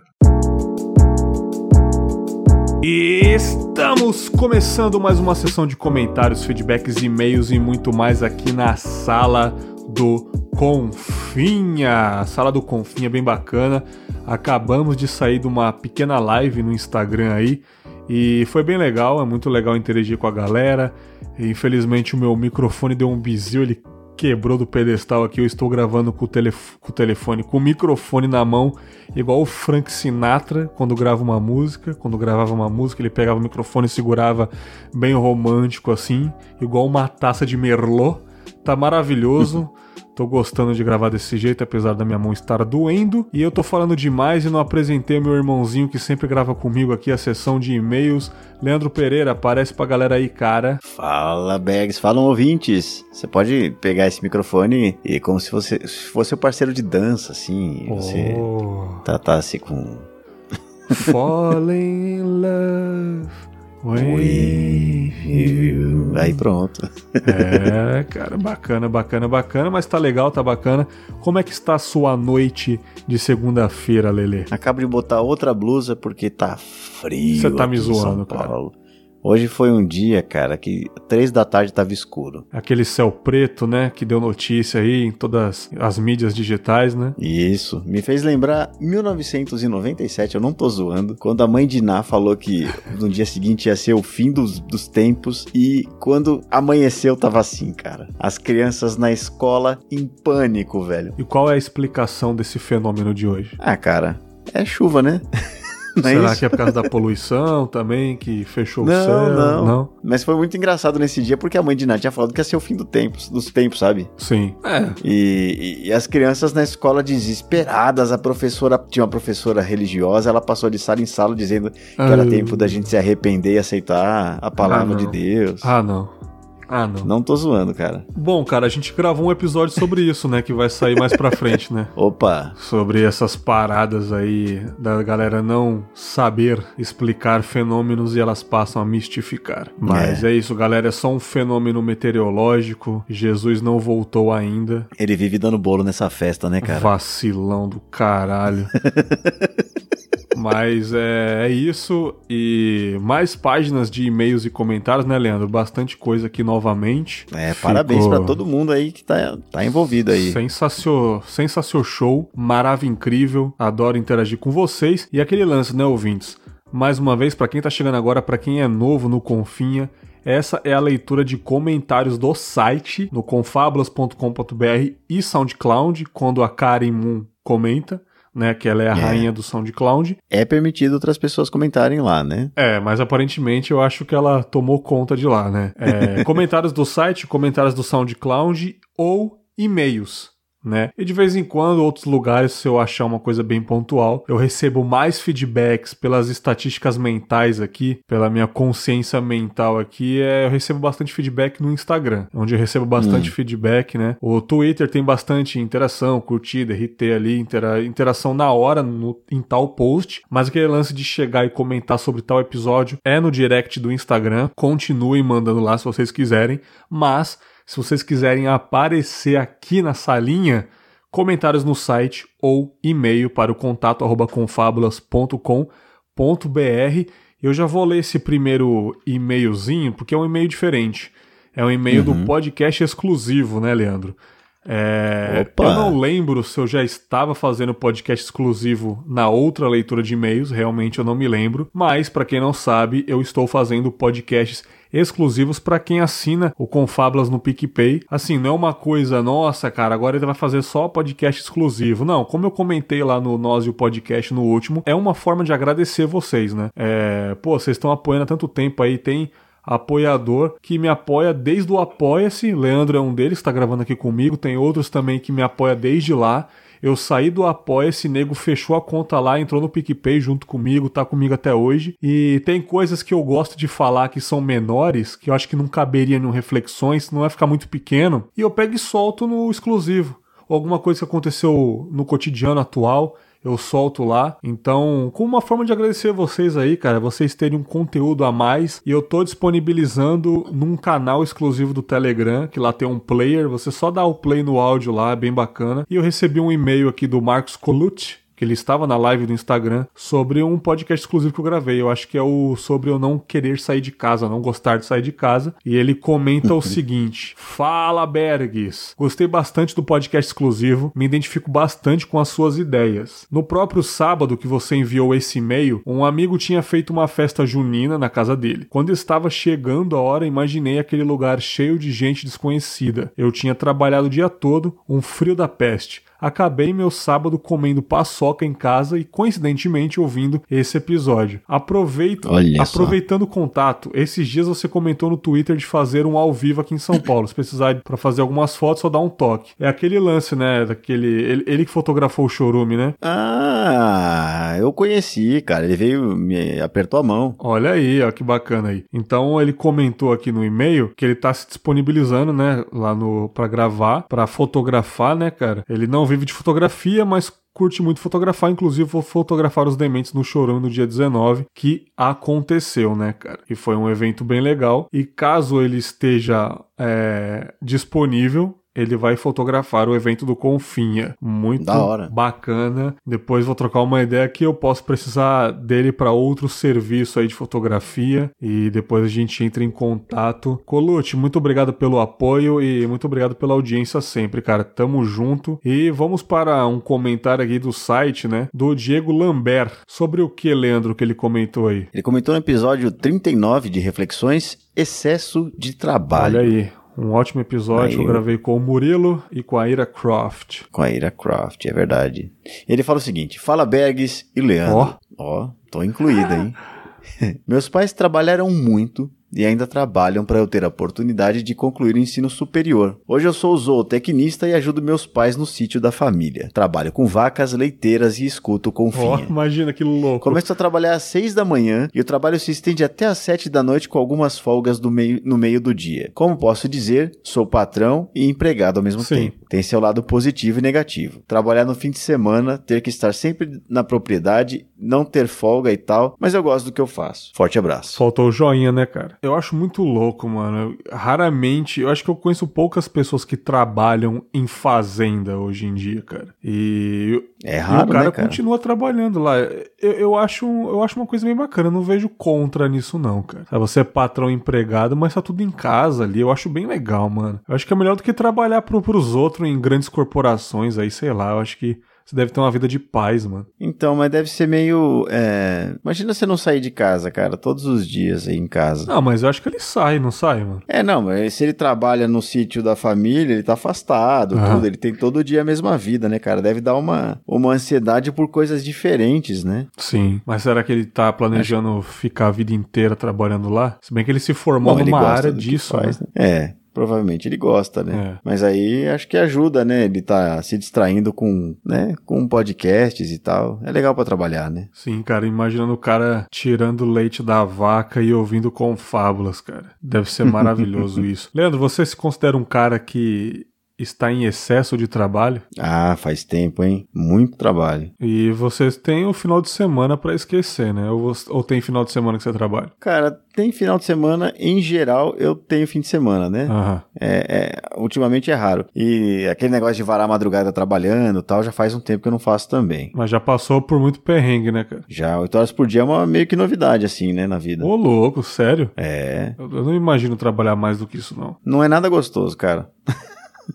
Ah, se bem que é, a gente trabalha e vem depois faz os podcasts daí, é uma extensão da parada, mas como a gente disse no episódio, é uma coisa prazerosa pra gente, então a gente nem conta, né? Mas é, É. uma forma de trabalho também, a gente não pode se deixar enganar aí. Só que é, é aquela, aquele refúgio depois do trabalho em si, né? É. Mas é o segundo ou terceiro turno, dependendo de quem tá fazendo o quê, né, cara? Com certeza, com certeza. A mulherada aí às vezes tá amamentando e tá gravando podcast. cara. Eu acho inadi...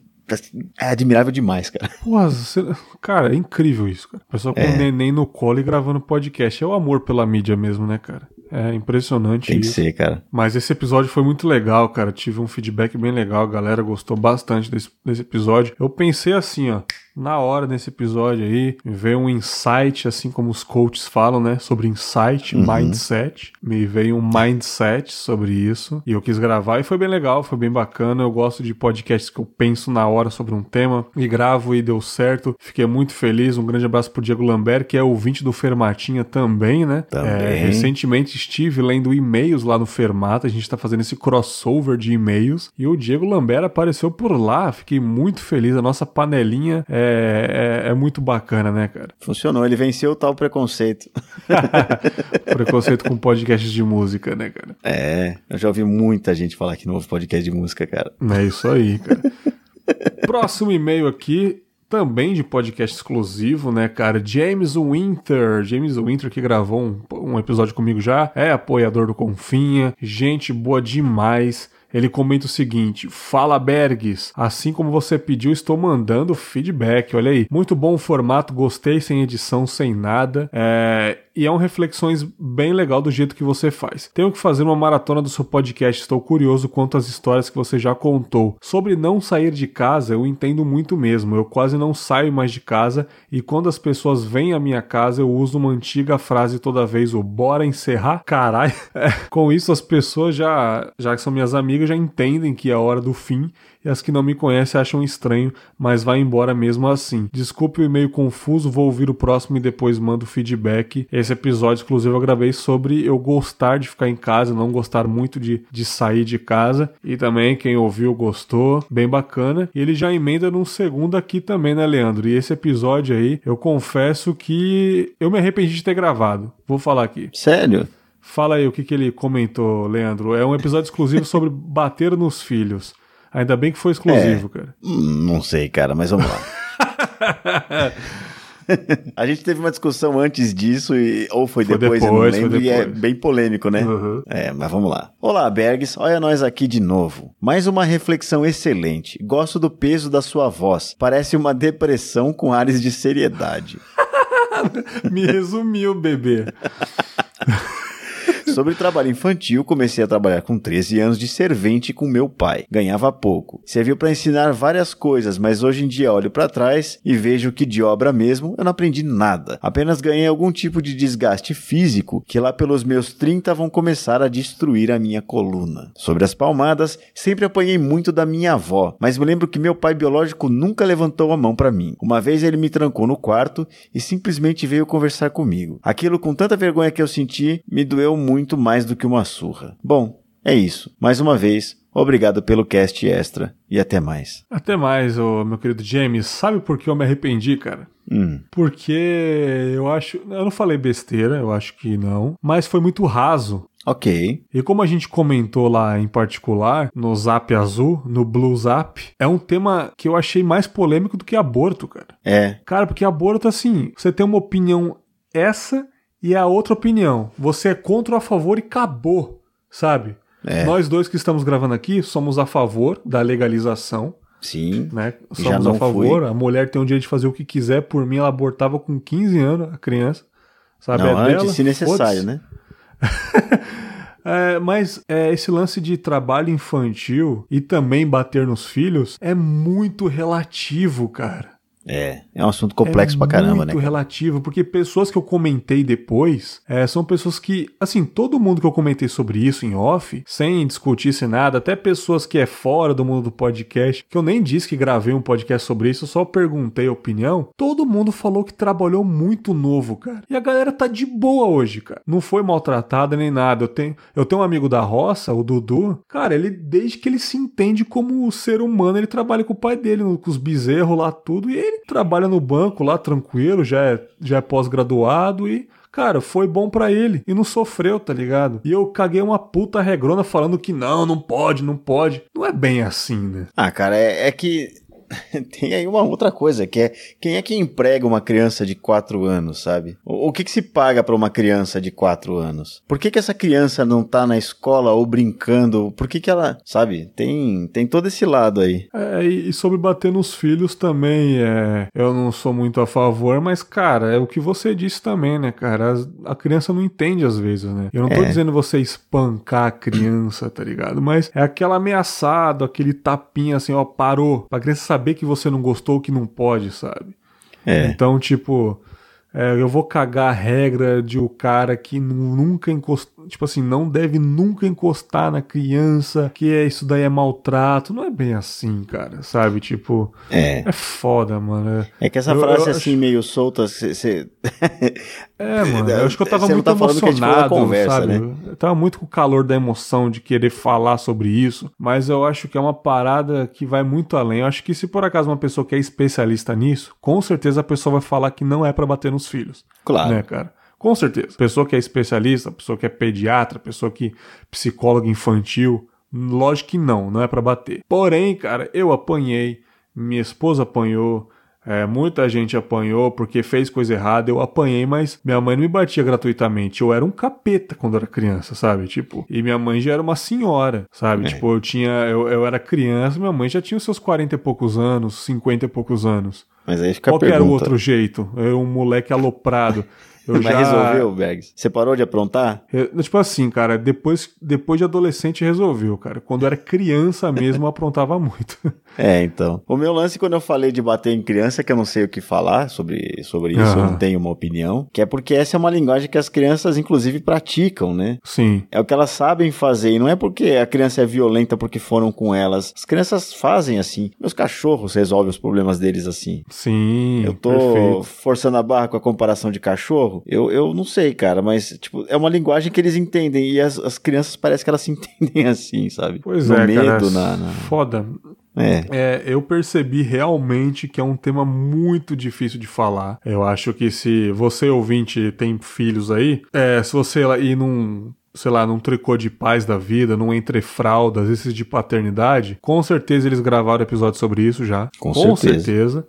Uhum. E com certeza a resposta é não, não se deve bater. Não se deve bater. Com certeza. Sabe? Esse lance de pai 2.0, né? Ah, não pode bater, tá? É, com certeza, mas é muito relativo mesmo assim. Então é um, é um tipo de assunto, cara, que eu não achei. Eu, eu, sei lá, mas depois eu falei, cara, é uma coisa muito difícil de comentar realmente. Eu caguei um puta regrona aqui, mas sei lá. Mas tá bom. Me arrependo só de não ter aprofundado mais e ter visto por outro lado das paradas. Ah, cara, Não é nada, que- nada de grave, nada polêmico, não. É. É. Mas dá pra você fazer um episódio sobre isso, cara, episódio principal aí, chamar uma assistente social, É, alguém quem que sabe. entende dessa, dessa história aí. Vamos ver, vamos ver aí. É. Vamos ver e trazer para um episódio principal uma parada que ficou para vocês aí. Quem sabe rola e o que, que vocês acham? Será que, que vale eu gravar um episódio sobre isso? Sobre é, educação familiar, educação infantil? Esse negócio de infantil não é uma parada que me, me apetece muito, mas é, toda vez que eu vejo uma mãe falando filho, não é para correr e a criança continuar correndo, dá vontade de dar um Hadouken na criança? Dá. Mas eu tenho que me controlar. Não é pra fazer isso, galera. É, não, não, não Hadouken as crianças. Não Hadouken as crianças, gostei. Eduquem, não Hadouken. Campanha Eduquem, não Hadouken. É, valeu, James. Muito obrigado pelo esse feedback. E vamos pensar um pouco nesse assunto próximo. Comentário, Reflexões 40. Nossas diferenças sociais de Diego Lambert. Vou ler aqui. Fala Bergs, Leandro e Cafeína. E aí, Cafeína? E aí, café? Ih, é verdade, ela não tá aqui. Moro no interior do Paraná, numa cidade de 50 mil habitantes, e sou do sítio. Pertenço a uma família conservadora. Além de trabalhar com zootecnia e É, exatamente. É o cara lá de. É o cara do, do, do comentário anterior, anterior, galera. Pertenço a uma família conservadora. Aqui todos os vizinhos se conhecem. Escuto todo dia moda de viola Da e música sertaneja no rádio e também nas horas vagas. Eita coisa boa. Minha classe social C, eu acho. Será, cara? Será que a sua é C? Pode ser que sim. É, tenho medo de frequentar lugares que não conheço, tipo cidades grandes. Já visitei São Paulo, RJ, Espírito Santo, entre outros lugares. Gostei e quero voltar assim que der. Sou uma pessoa simples que gosta de estar com os amigos, fazer um churrasco e chamar a galera. Não curto lugares poderosos. Tudo que temos hoje meus pais trabalharam duro para conseguir, lavrando com bois dia e noite. Só depois que meu pai conseguiu comprar um trator é que a vida melhorou. No começo da década de 90, onde era apenas um, onde eu era apenas um bebê de colo. Ótimo cast, forte abraço, Yellow Hand, né, cara? Um Yellow Joy aí. Cara, muito legal, cara. É um classe C, eu não consigo imaginar. Eu sempre acho que a galera da Fazenda é uma galera um pouco mais abastada. Mas nem sempre, né? Não, cara, porque é, você compra uma, uma. Tá, uma fazenda, você compra um terreno, tipo, por 100 mil reais. Aham. Né? Você não compra uma casa em São Paulo com 100 mil reais, cara.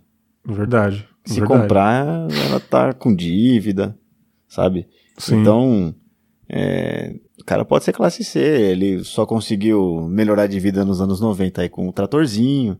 Super legal isso, né, cara? Cara, e esse episódio foi muito bacana, cara, porque eu, eu achei que ia vir muito mimizento falar que a gente tava aí desmerecendo Classista, da galera, né? sabe? É. Eu acho que vocês também, né? Você e a Cafeína que gravaram, vocês ficaram meio, putz, será que a galera vai, vai entender errado? Mas não, acho que foi bem bacana. É, nós três com realidades um pouco diferentes aí e comentamos as nossas vivências, cara. Simplesmente, mano. Não tem como É. mudar isso, né, cara? É que muita gente pode considerar preconceito, né? Pois é, cara, mas assim, é o que eu disse. É, tem coisas que são inevitáveis, cara. É o preconceito Sim. todo mundo tem interno aí. Não adianta fingir que não tem, sabe? Não adianta, cara. É, tipo, Cabe a gente decidir se vai lutar contra, né? Exato, cabe a gente se policiar sobre isso, é, se educar. A gente É. vê uma pessoa mal vestida vindo na nossa direção, ou frequentando um ambiente diferente, sei lá. Eu tô no banco, aí chega um cara mal vestido, cara. A gente vai olhar diferente, cara, sabe? Cabe- A gente não pode É. re- é, reagir com a pessoa, desmerecer ela, mas a gente vai olhar diferente sim, sabe? Não adianta fingir, é, é o nosso é automático, é um sentimento automático, mas a gente vai ver, pô, a pessoa apenas tá de bermuda, tá de chinelo, tá diferente das outras pessoas. Assim, em outros lugares, você andando e vem alguém mal vestido, ou, ou alguém anda rápido do seu lado, como já aconteceu comigo, de eu andar rápido perto da pessoa, a pessoa tomar um susto, a pessoa segurar a bolsa, sabe? É um instinto de sobrevivência, cara. Não adianta. Sim. Então, nesse episódio, a Cafeína Andar também. com capacete no braço, né, cara? a Cafeína diz por ser mulher também já sentiu muito medo de estar passando de carro no- numa comunidade, numa favela Na e, quebrada. e o cara falar meia dúzia de coisa pra ela, ela ficar com medo porque ela tava com uma amiga. Então, cara, são vivências, né? A gente não, não cagou a regra falando, ah, mas na favela tem bandido. não.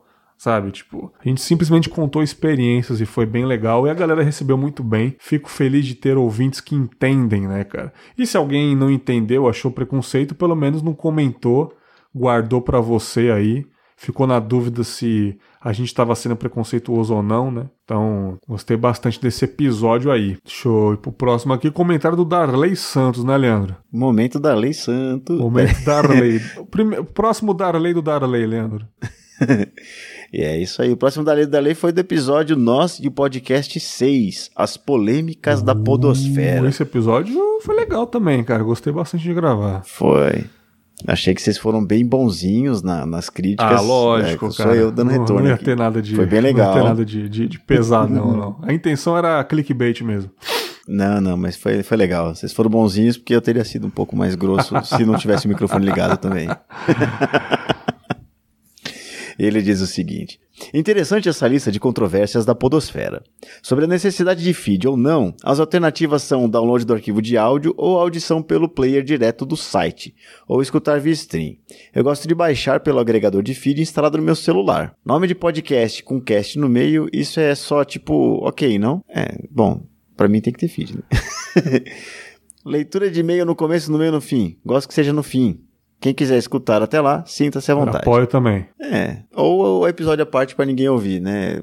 Às vezes mas tem bastante download, leitura de comentário também, né? Se eu te convido pro meu podcast, ele tem que me convidar pro dele? Putz, é tipo uma etiqueta po- social podosférica, É, né? sim, é, como eu disse, eu não convido por interesse, mas é, às vezes é legal, tipo, eu estou lá, tal, mas eu eu convido porque eu acho que a pessoa vai combinar com o tema que eu pensei. Eu não, não penso nenhum Exatamente. minuto em, é a pessoa me chamar de volta, sabe? É, mas tem gente que, É. que, que, que eu sei que fica chateada porque não foi convidado, enfim. E tem gente que você não sabe, assim, tipo, é, você grava sobre videogame. É, que jogo que você joga, Sim, Cara. sim, sim, exatamente. sabe? Você jogou tal coisa, você vai perguntando, e às vezes o cara nunca jogou. Aí, tipo, cara, né? No meu caso, como a gente faz podcast de música, eu não sei o gosto das pessoas, o que elas entendem de música, Sim. né? Eu sei quem não gosta de música, por exemplo. Não vou chamar o Team Blue. É, e podcast de games Porque eu também ele- tô fora, cara. Não é minha praia, não. É, não, é, jogo eu gosto, por exemplo, mas eu sei que o Tim Blue não gosta de música, por exemplo, né? Eu já fui lá no, no podcast dele, mas Nossa, cara, quem não gosta de música, né? Hum, hum. é, mas Manda não matar gosta, né? umas pragas dessas, velho. não gosta de música. Enfim. Aí ele continua aqui. É, aceitar patrocínios afeta a autenticidade? Aí, eita, conflito de interesses. Cara, eu acho, eu acho Ouvir que não. podcast- E você, Leandro? Eu acho que pode, acontecer, Exatamente. né? Mas eu acho que isso depende. Cara, nenhuma empresa que me procurou me disse o que eu tinha que fazer. Sim, sim, sim. Nenhuma, cara. Zero. Talvez pelo tamanho dos podcasts que a gente Aham. faz parte, né? Mas também não ouvi falar, tipo, toda vez que eu vi entrevista que o Azagal e o Jovem Nerd falam sobre isso, eles falam, a gente tem que ter liberdade. E sempre foi respeitado. Então não sei, cara, Entendi. né? Deve ter acontecido com alguém aí já. Aí ele continua. Ouvir podcast de velocidade aumentada é certo? Desculpe o Bergs, mas eu não vejo problema nenhum Eu também não nisso. vejo, não, cara. Eu também não vejo problema nenhum nisso. Pode ouvir seus 3.0 à vontade. aí. É claro que tem, tem gente que se preocupa com, com dar velocidade, né, no, no podcast e tal, mas normalmente papo solto assim. Sim. né? Ele colocou aqui, né? O objetivo é absorver o conteúdo. Eu tenho um filão de podcast pra escutar. Acho ótimo o recurso de escutar em 1.2 a 1.3, isso só ajuda. Cara, 1.2, Não 1.3, eu acho que ainda vai, cara. Mais que isso, vocês estão errados, mano. Não é possível 2.0, não, cara. Vai cagar, É mano. sim, é sim. Depende do Ah, vai podcast, começar é de novo. sim, cara. Xadrez, blá, blá, blá. É, cara, tem, tem, tem muito podcast que dá pra acelerar na boa. Aí ele fala, isso só ajuda, não acho mesmo que seria uma competição consigo mesmo, ou uma espécie de transtorno obsessivo compulsivo. É unir útil ao agradável, pois dá pra absorver todo o conteúdo e ao mesmo tempo otimizar o tempo. Quanto à questão de saber lidar com a exigência de tanta informação, o mundo hoje é assim, né? Vivemos a era da informação onde tudo é rápido e fluido, mas só consegue sobreviver quem não deixa simplesmente se levar pelas correntezas e sabe usar com sabedoria os recursos tecnológicos atuais, retendo o que realmente é importante e dando-se tempo para diversão e entretenimento. Porque ninguém é de aço. Olha aí, mano. Belo, belo comentário sobre os tópicos da gravação, né, cara? Foi bem legal. E realmente, cara, é, negócio de ouvir acelerado é só uma piadoca que eu faço. Eu pode ouvir à vontade, meus queridos. Não fico saciado. Eu, che- eu sei que vocês têm bastante episódios na fila, na playlist aí, né, cara? E tem gente que É. fala, acho que o Leandro também pode falar que eu falo devagar, né, cara? E acho que a galera fica com um pouco de agonia quando tem um espaço de silêncio. Mas enfim, cara, é, ouçam do jeito que vocês quiserem. E é isso aí. Ouçam em 5.0 se você for um, um mutante e consegue são Alienígena. um ninja aí, consegue, né, cara? Grande abraço, Darley. Muito obrigado pelo comentário, meu jovem. Esse podcast, esse episódio foi bem legal. Gostei bastante. Foi uma zoeira. A gente deu risada pra caramba. Sobre motivação de podcast, eu gostei bastante desse trecho do episódio. Foi bem legal também. Foi sobre bem legal. motivação de gravar. A galera foi por um lado diferente, a galera foi falando sobre os feedbacks da galera, aquele clichêzão, né? Isso me ajuda a me motivar Uhum. e eu fui pro lado de estratégia pra não desanimar, né? A minha estratégia que é gravar bastante episódio, porque vai ter semana que não vai dar vontade nem de ligar o computador. Então essa é a minha Há estratégia muitas, aí. né? Oi? Sempre tem, Porra, né, cara? Tá doido. Por mais que eu goste, cara. É, tem dia que eu quero chegar em casa e deitar na cama direto, cara. Sabe? É foda. É. Deixa eu ler esse rapidão aqui. Comentário sobre o Reflexões 41. Corpo e autoestima foi bem legal. A galera falou lá no, no direct do Instagram bastante. A galera falou: pô, sou gordão aqui, sempre tive preconceito, sempre tiveram preconceito comigo e tal. Esse podcast foi muito bacana, blá blá blá blá blá. Eu recebi um comentário grandão aqui do Rogério Mício. Ele escreveu o seguinte: episódio. Sensacional. Belo comentário aí do Rogério Misso. Um episódio gigante, comentário gigantesco, gostei muito, né? Ele mandou um meme da Mônica no computador escrito: Ah, tá. E agora sim, um, um comentário um pouco maior sobre reflexões de corpo e autoestima do Marcelo. Ele colocou aqui, ó: "Entendo o menino Bergs. Desde os meus 15 anos, marrom menos, eu tenho problemas no quesito vestuário. Na época eu já calçava Uhum. 46, 48, mano. Tá, Tá louco. porra, com 15 anos, viado. Já era um pouco maior que os demais da minha idade e bem mais gordo. Roupa sempre foi um problema, nunca consegui usar coisas da minha idade, entre aspas aqui, mas não ligava muito porque sempre achava. Agora, sapato já é outro problema. Estou nesse exato momento procurando um novo par e não acho nada barato pra quem calça 48,50, mano. Mano, Tá o cara louco, calça 48,50, bicho. Nos ambientes que eu frequentava, sempre que alguém parava pra olhar o meu pé, sempre rolava aquela comoção quando falava o número do tênis. Mas como eu sempre caguei pro que a negada fala, não ficava muito bolado. Inclusive, acho que na parte de aparência eu não ligo pro que ninguém fala. Não vejo necessidade de me aceitar como eu sou, apesar de entender que isso é importante pra muita gente. Eu não acho que é besteira, mas eu simplesmente vivo sem pensar muito nessas coisas. Até agora tem funcionado. Caraca, Marcelão, Que bom, você cara. tem um pé deveras grande, hein, cara? É a verdadeira lancha aí, com aqueles apelidos, né, que a gente tem, com pé de lancha tal. É, eu, eu É. sempre tive esse, assim, na sua idade eu já calçava esse número, né? 43, 44, porém meu pé nunca mais cresceu, cara. Se manteve, sabe? E o seu pé foi pro 50, mano.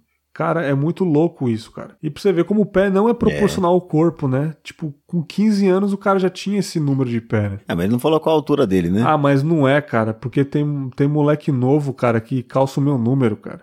E é menor que eu, cara. Tem os moleques pesudos O mesmo. pé é a parada muito desproporcional, assim, sabe, cara? Mas É. será que realmente ele não liga pra aparência? É, Era o que eu ia falar, cara. Porque tem a galera que diz que não liga muito, mas por dentro tá ali, né? Queria se vestir melhor, né, cara? Porque todo mundo gosta de se sentir bem, né? Pode ser É, uma, então- uma camuflagem social aí, cara. Eu, eu, eu sempre falo assim, ah, eu não ligo muito pra aparência, mas eu tenho minhas vergonhas, né? É Tipo, cara, momento íntimo pela primeira vez com alguém é difícil, cara. Porra, Sempre é difícil, Caralho, mano. né? Pra caralho. Quer dizer, na hora, é nessa hora que você fala assim, pô, eu não tô realmente me sentindo muito bem com o meu corpo, né? Sim. Sei lá, a barriga, Aham. não sei o que, qualquer coisa, né? Então, talvez você não ligue no dia a dia e tal. O meu micropênis, né, cara? É. Mas tá aí, cara. Esse, é- esse é boa, porque o cara tem micropênis, ele, ele não tem. É uma coisa. Ele não tem culpa nenhuma disso, cara. Não, ninguém tem culpa, tá ligado? É, mas é bem isso aí que a gente falou no episódio, tipo. Ah, sou gordinha. Nem sempre é culpa tua também, né? Normalmente, ainda mais mulher que tem um monte de hormônio, tem filho. Mano, mulher é muito mais difícil emagrecer, cara. Depois de uma idade, É, cara, a então. galera acha que é fácil. Não, eu vejo gente falando assim, ah, gordo, ah, você é gordo, tá reclamando, se aceita. Não, é só fazer dieta que você emagrece. Ah, vai, vai achando, filhão. Você na É. sua genética cheia de testosterona, você acha que todo mundo é assim, sabe? Pois é. Tem gente que acha que todo mundo vai puxar uns ferros e vai ficar trincadão. Cara, as pessoas são completamente diferentes, mano. E outra, eu não disse no episódio, mas você acha que se todo mundo tivesse a opção fácil de ser magro, a galera ia ser gorda? Claro que não, mano. Todo mundo, é. todo mundo que pudesse ser magro, vestir o que quiser, ficar bonito em qualquer roupa que quisesse, as pessoas iam querer, tá ligado? Ninguém é Todo gordo mundo por que opção, pode se mas pessoas... em qualquer perfil chamado de normal, né, cara? Sim, ninguém é gordo, é, tem calça, é, é, tipo, veste números grandes por opção. Simplesmente a É. pessoa se aceita e fala, mano, é impossível ou é extremamente difícil eu mudar o meu biotipo. Talvez não valha tanto a pena, eu vou gastar muito dinheiro com, com suplemento, com médico tal. E é melhor eu me aceitar. Talvez emagrecer um pouquinho na medida que eu conseguir e ser feliz desse jeito, cara. O episódio é. foi sobre isso, tá ligado? Não foi sobre exaltar a gordura. Que tem gente que pode ter achado isso, né? Ah, vocês estão achando que ser gordo é saudável, tá ligado? Ah, vocês estão exaltando uma parada que tá errada. Não, cara. Eu tô dizendo que as pessoas se aceitarem do jeito que é. É isso. O episódio foi sobre isso, cara. E acho que o contrário também, sabe? Para as pessoas pararem de julgar as outras também por isso, Porra, sabe? é lógico, pô. Cara, Né? eu acho muito bacana, cara. Tipo, que nem, que nem tem uma menina que, que trabalha com a gente lá, tá ligado? ela é gorda tal, a gente trata ela tão bem, a gente não toca no assunto nem nada, ela se sente tão à vontade com a gente, cara. Eu acho muito É. bacana isso, mano.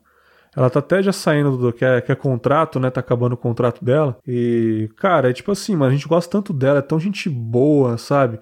Ela tem um problema, claramente, é obesidade mesmo que ela tem, tá? Ela é uma menina nova tal. Ela tem que ver isso aí depois, a mãe dela tem que levar ela no médico, porque ali realmente é obesidade. Mas assim, cara, ela é super aceita, ela se sente tão à vontade com a gente, cara. E tipo, e É, tem então. gente que sofre muito no trabalho, pessoas do tipo do tipo de corpo dela é muito rejeitado em outros trabalhos, sabe? E é muito É, tem importante a gente nem contrata, né, é cara? muito é importante esse acalanto nosso, a gente não, não, não tocar nesse assunto, não ofender, não fazer essas piadinhas que pode incomodar. Tem uma thread do Twitter, cara, que eu não, não, vou, não, não vou lembrar tudo, é gigantesca, explicando coisas inconvenientes pra gordo. Tipo, a pessoa tá comendo uma marmita, você fala, nossa, você tá comendo tudo isso, não sei o quê. Pô, isso é chato, tá ligado? Você não deve Para de comentar a vida dos é outros, isso né, que eu tô cara? falando, a pessoa ficar falando comentáriozinho, a pessoa, pô, você tá comendo doce pra caramba, pô, você só come, toda vez que olha pra você, você tá mastigando alguma coisa, só pensa em comida. Pô, não fala essas coisas, tá ligado? Sabe? É. Tipo, é foda, mano, mas é, esse, esse episódio foi bem bacana. Eu também sou um cara que eu não, eu não sou resolvido, tipo, Hoje em dia sou um pouco mais porque eu não tenho mais essa timidez de mais novo, mas tem coisas que eu não sou resolvido nem a pau, eu acho que vai ser eternamente assim e é me aceitar do jeito que eu sou, né, mano? Pois é. E mesmo às vezes quando você se conserta assim, né, Aham. cara? Eu, eu já falei isso várias vezes. Eu tinha o dente muito torto. Aham. Sabe, Fred Mercury? Sim. Você tinha igualzinho, Era daquele jeito, pra cara. frente, assim, e até né? hoje, até hoje eu já usei aparelho, tudo. Até hoje eu tenho vergonha de sorrir. Aham. Eu tenho vergonha, eu acho que as pessoas vão olhar para os meus dentes, que eles vão estar feios e não sei o que, e eu corrigi isso faz tipo 20 trololó anos, cara. Entendi. É, fica Né? na cabeça, né, cara? Psicológico, né? O que, que vão É, achar isso de mim? afeta a gente de formas que a gente às vezes não consegue medir, cara. Sim, sim, mas é isso, cara. Foi bem bacana. É, pô, e como eu disse, várias pessoas entraram no direct falando que foi bem legal o episódio e tal. Obrigado por isso, obrigado por aquilo. Esse episódio me deu muito orgulho também. As meninas brilharam no episódio. Muito bom. A Rafa brilhou no episódio, mano. A Priscila também. Eu ali falei Sim. sobre algumas coisas em relação à minha altura, que é o que mais me incomoda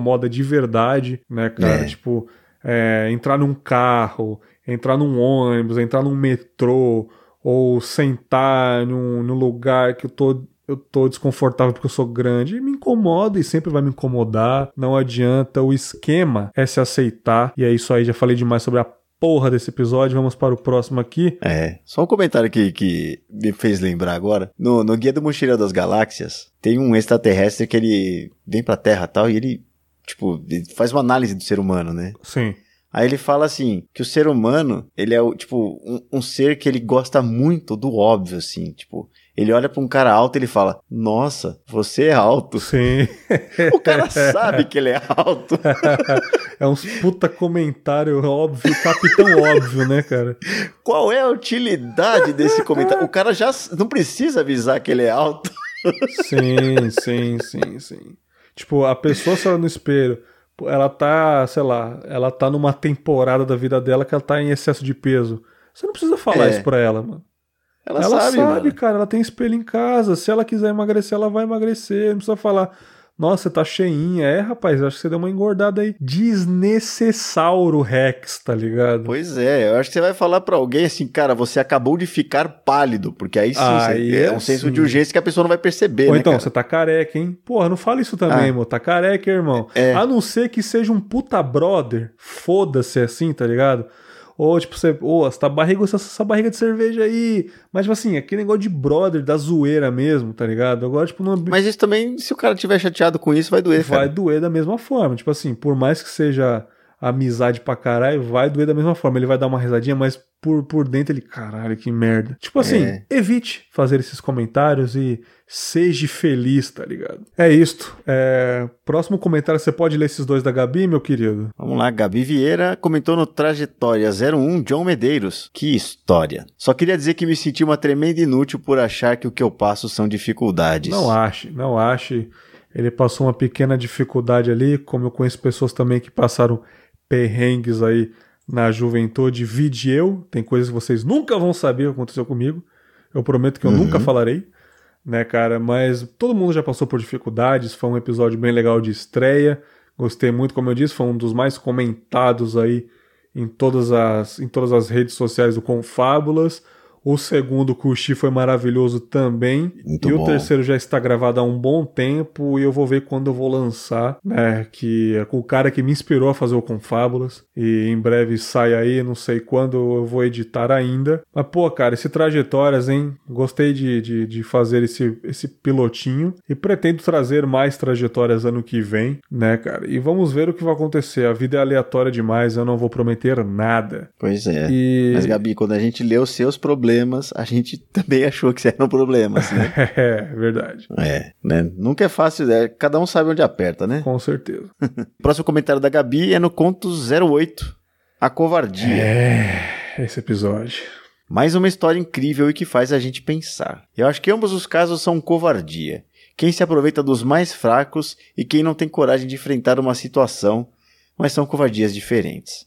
A covardia de não enfrentar algo eu vejo mais no quesito adiar tomar alguma decisão por medo das consequências e levando com a barriga por ter medo de mudar e ter que dar a cara a tapa na vida, sabe? No seu caso eu não vejo como covardia não ter ajudado. Você chegou no local e o bonde já estava andando. É normal travar e não conseguir ter reação. Afinal, como você falou, eram muitos contra um. E é normal se assustar e ficar paralisado. Não conseguir ter reação a uma situação de extrema violência pode ser também um jeito do nosso próprio subconsciente nos proteger. Caso contrário, pessoas que não reagem a assalto com uma arma na cabeça serão chamadas de covardes também. E eu não acho que esse seja o caso. É tipo no meu ramo, fotografia. Existem dois tipos de pessoas. Numa situação de tensão, tipo casamento, ou quando algo dá errado. Existe quem consegue ser criativo e dar a volta por cima, e quem trava, fica perdido. E eu, óbvio, sou a segunda opção. Agora não tanto como no início, mas será que sou uma covarde também? Caraca, que loucura, hein? Ah, cara, foi uma história realmente que, como eu disse, acontece bastante, deve acontecer até hoje. E realmente eu não sei o que faria naquela situação. Eu acho que eu agi como qualquer criança assustada que paralisa mesmo. Eu acho que É. até no outro conto anterior, quando o cara invadiu a casa do meu colega de curso lá, ele também ficou paralisado, cara. As pessoas paralisam diante de algumas situações, entendeu? É muito fácil falar, ah, a pessoa Claro, enfrentou os medos. Ah, meu amigo, esses, esses papos motivacional, cara. É outra coisa quando você tá com, com o leão na sua frente ali, amigo. Você vai paralisar, mano, sabe? Ainda mais na minha idade, Pois é. 14 anos de idade. Você acha que ia fazer o quê? Quatro marmanjos batendo no, no moleque, mano? E uma brutalidade, né? Você não tá acostumado ali a ver aquele tipo de coisa. Sim, sim, sim. É, mas assim, espero que, que o mano Rafa, nome fictício aí, é, esteja bem, cara. Espero que ele, como eu disse no episódio, ele fale sobre essa situação o mais tranquilo possível, né? E felizmente foi uma perda aí de amizade muito bacana. Era um moleque. Era um moleque muito diferente, cara, porque era um moleque extremamente inteligente e também bem sociável, cara. É raro acontecer isso. Porque geralmente o É. nerdão fica ali no canto dele. Mas é um moleque que se dava bem em todas as matérias. Ele conseguia conversar com todo mundo, cara. Então isso ativou bastante a inveja da galera. Isso acontece bastante aí, tirar o protagonismo dos valentões. Isso tem muito em filme de adolescente, né, cara? Chega um moleque Tem. novo na escola, começa a ser interessado pelas meninas, aí os brutamonte do time de futebol americano vai tirar com o cara. Isso é, é tão clichê, cara. É, é- é tão clichê que, que é o que você falou, né? É o normal de filmes assim. Já foram buscar meu irmão armados, cara, Puta que pariu. quando ele trocou de escola. Sério. Me confundiram com ele. Nossa. Um moleque armado, cadê o. né? Aí eu falei, mano, sei lá, velho. Se vira aí. Puta que pariu. É, pois é. Mas é isso, cara. Mais uma história aí. Talvez terá mais um conto nessa temporada. Não prometo nada também. E muito obrigado do Gabi por esses dois comentários. Gabi também é apoiadora do Confim, a gente boa pra caramba. Ouvinte do papo delas também, eu acho que ela me conheceu lá por causa da cafeína, né? Ela que mandou Sim. uma foto no direct falando ó, pra avisar o Leandro que ela estava indo para o Madame Satã. Ah, foi, é verdade, foi ela. A gente, deu, a gente comentou, né, o estereótipo gótica, não sei o que. Eu acho que você acabou falando Madame Satã por estereótipo. Aí ela, ó, avisa que eu tô indo agora pro Madame Satã. Eu lembro que na leitura vocês falaram disso, estando lá. Tirou uma foto toda gótica lá, bem bacana. Ah, acho queria- bem legal isso. Quero saber como ficou lá depois que abriu Ih, de novo. rapaz, da hora. será que tá bom? Ah, não sei, cara. Quando eu tinha 19 anos, Bom não era, cara, mas era maravilhoso. Ah, bom não era, mas era maravilhoso. Adorei esse comentário aí. If you know what I mean, né, cara? É. Se é que vocês Porra, sete reais bebe à vontade a noite inteira, Ó, cara. bom não era, mas era maravilhoso. Adorei esse comentário, cara. E vamos encerrar os comentários e vamos para os e-mails aqui. Tem, deixa eu ver, acho que tem três e-mails. Isso aí. Três e-mails e um último comentário de Telegram que eu deixei anotado aqui. Catrine Campos, excesso de trabalho, Reflexões 39, aquela que passou um perrengue no trabalho. Lembra que a gente contou a história dela aqui? Do chefe Sim, vacilão lá, cara. aquela Filho Perdeu o puta. cabelo, emagreceu por causa daquele arrombado do caralho, mas felizmente ela mudou de vida e conheceu Jesus. Bom, é, próximo comentário, Catrine Campos, excesso de trabalho, reflexões 39. Oi, Bergs. Amei o episódio, fui até citada, tô chique. Ó, é, garoto.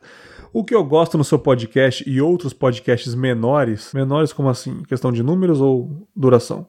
Enfim, é que vocês se interessam pelo seu público. Nós não somos apenas número pra vocês. Cara, que maravilhoso. Lê isso, cara. Eu nunca balancei tanto a cabeça e falei sim ouvindo um podcast como eu fiz nesse episódio.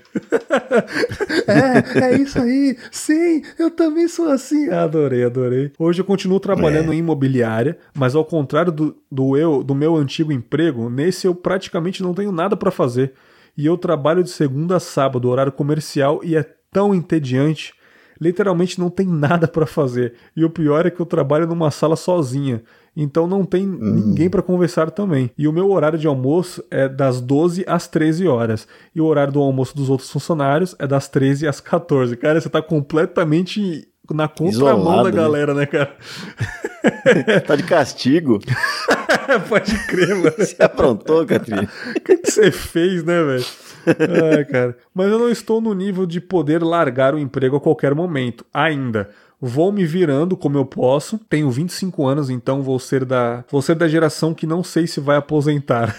Fica essa crítica social critics aí. Por É. isso eu tô tentando guardar um dinheirinho por mês. Bacana. Boa, boa. Que não é fácil. Esse sábado mesmo comprei uma pizza de 60 conto, como eu disse no episódio. Eu sei que é tentador, cara. Felizmente aqui em Cachoeiro, né, não existem pizzas desse preço. Quer dizer, existem, né, mas é desnecessário. Aqui uma pizza de 40 conto já tá de bom tamanho. Acredito que em São Paulo tá tipo esse preço, né, Leandro, as pizzas, Ah. né, cara? Depende, cara. Tem pizza bem mais cara. eu achei que você ia falar que não, não, até que realmente tem menores desse preço. Não, Não, depende, às vezes velho, tem esses pizza de eu abri o 300 iFood, conto. 120 pau uma Puta pizza aqui perto de casa. Pariu, vai É só o dobro do que ela pagou. Você tá maluco, mano. É. Nossa, você é louco. Aí você acha que vem com presunto parma, catupiry, catupiry? Nada, velho. Nada. Por que esse preço, cara? Ah, porque. A região lá, cara. nobre? Eu não moro no Morumbi, né, velho? Não, Imagina lá, bairro, né, cara. o preço da pizza, né? É. Você tá louco, 120 Mas- conto. Ah, mano, mas de vez em quando a gente tem que pegar uma pizza assim, né? Relaxar. Se, se dar luxos de vez em quando é bom, né, Gabi? Exatamente. Ah, mas eu faria pipoca. Bom, é, não É. quero me privar hoje, mas também penso no amanhã. Estou buscando o equilíbrio. Eu sou da geração, eu sou da geração foi prometido muita coisa. Então alguém como eu já teria que ser formada é, e já saber que fazer o que fazer da vida, viajar no mundo, voltar, casar e ter filhos. Blé. É por isso que às vezes eu me sinto meio perdida, triste, porque eu porque se eu escolher não casar e ter filhos e focar no trabalho, ou se eu quiser o contrário, focar em ter uma família, de qualquer forma, seremos julgados. Pronto, você se respondeu, cara. Você É. vai ser julgado da mesma forma, então faça o que você quiser. Pior né? ainda, você é mulher, você vai ser julgada. É isto. Se fizer ou não fizer. É isto. Faça o que você quiser. Julgado você vai ser, né, cara? É. Infelizmente eu tenho isso pra dizer. Estou falando isso com pesar. Julgada Sim. você vai ser.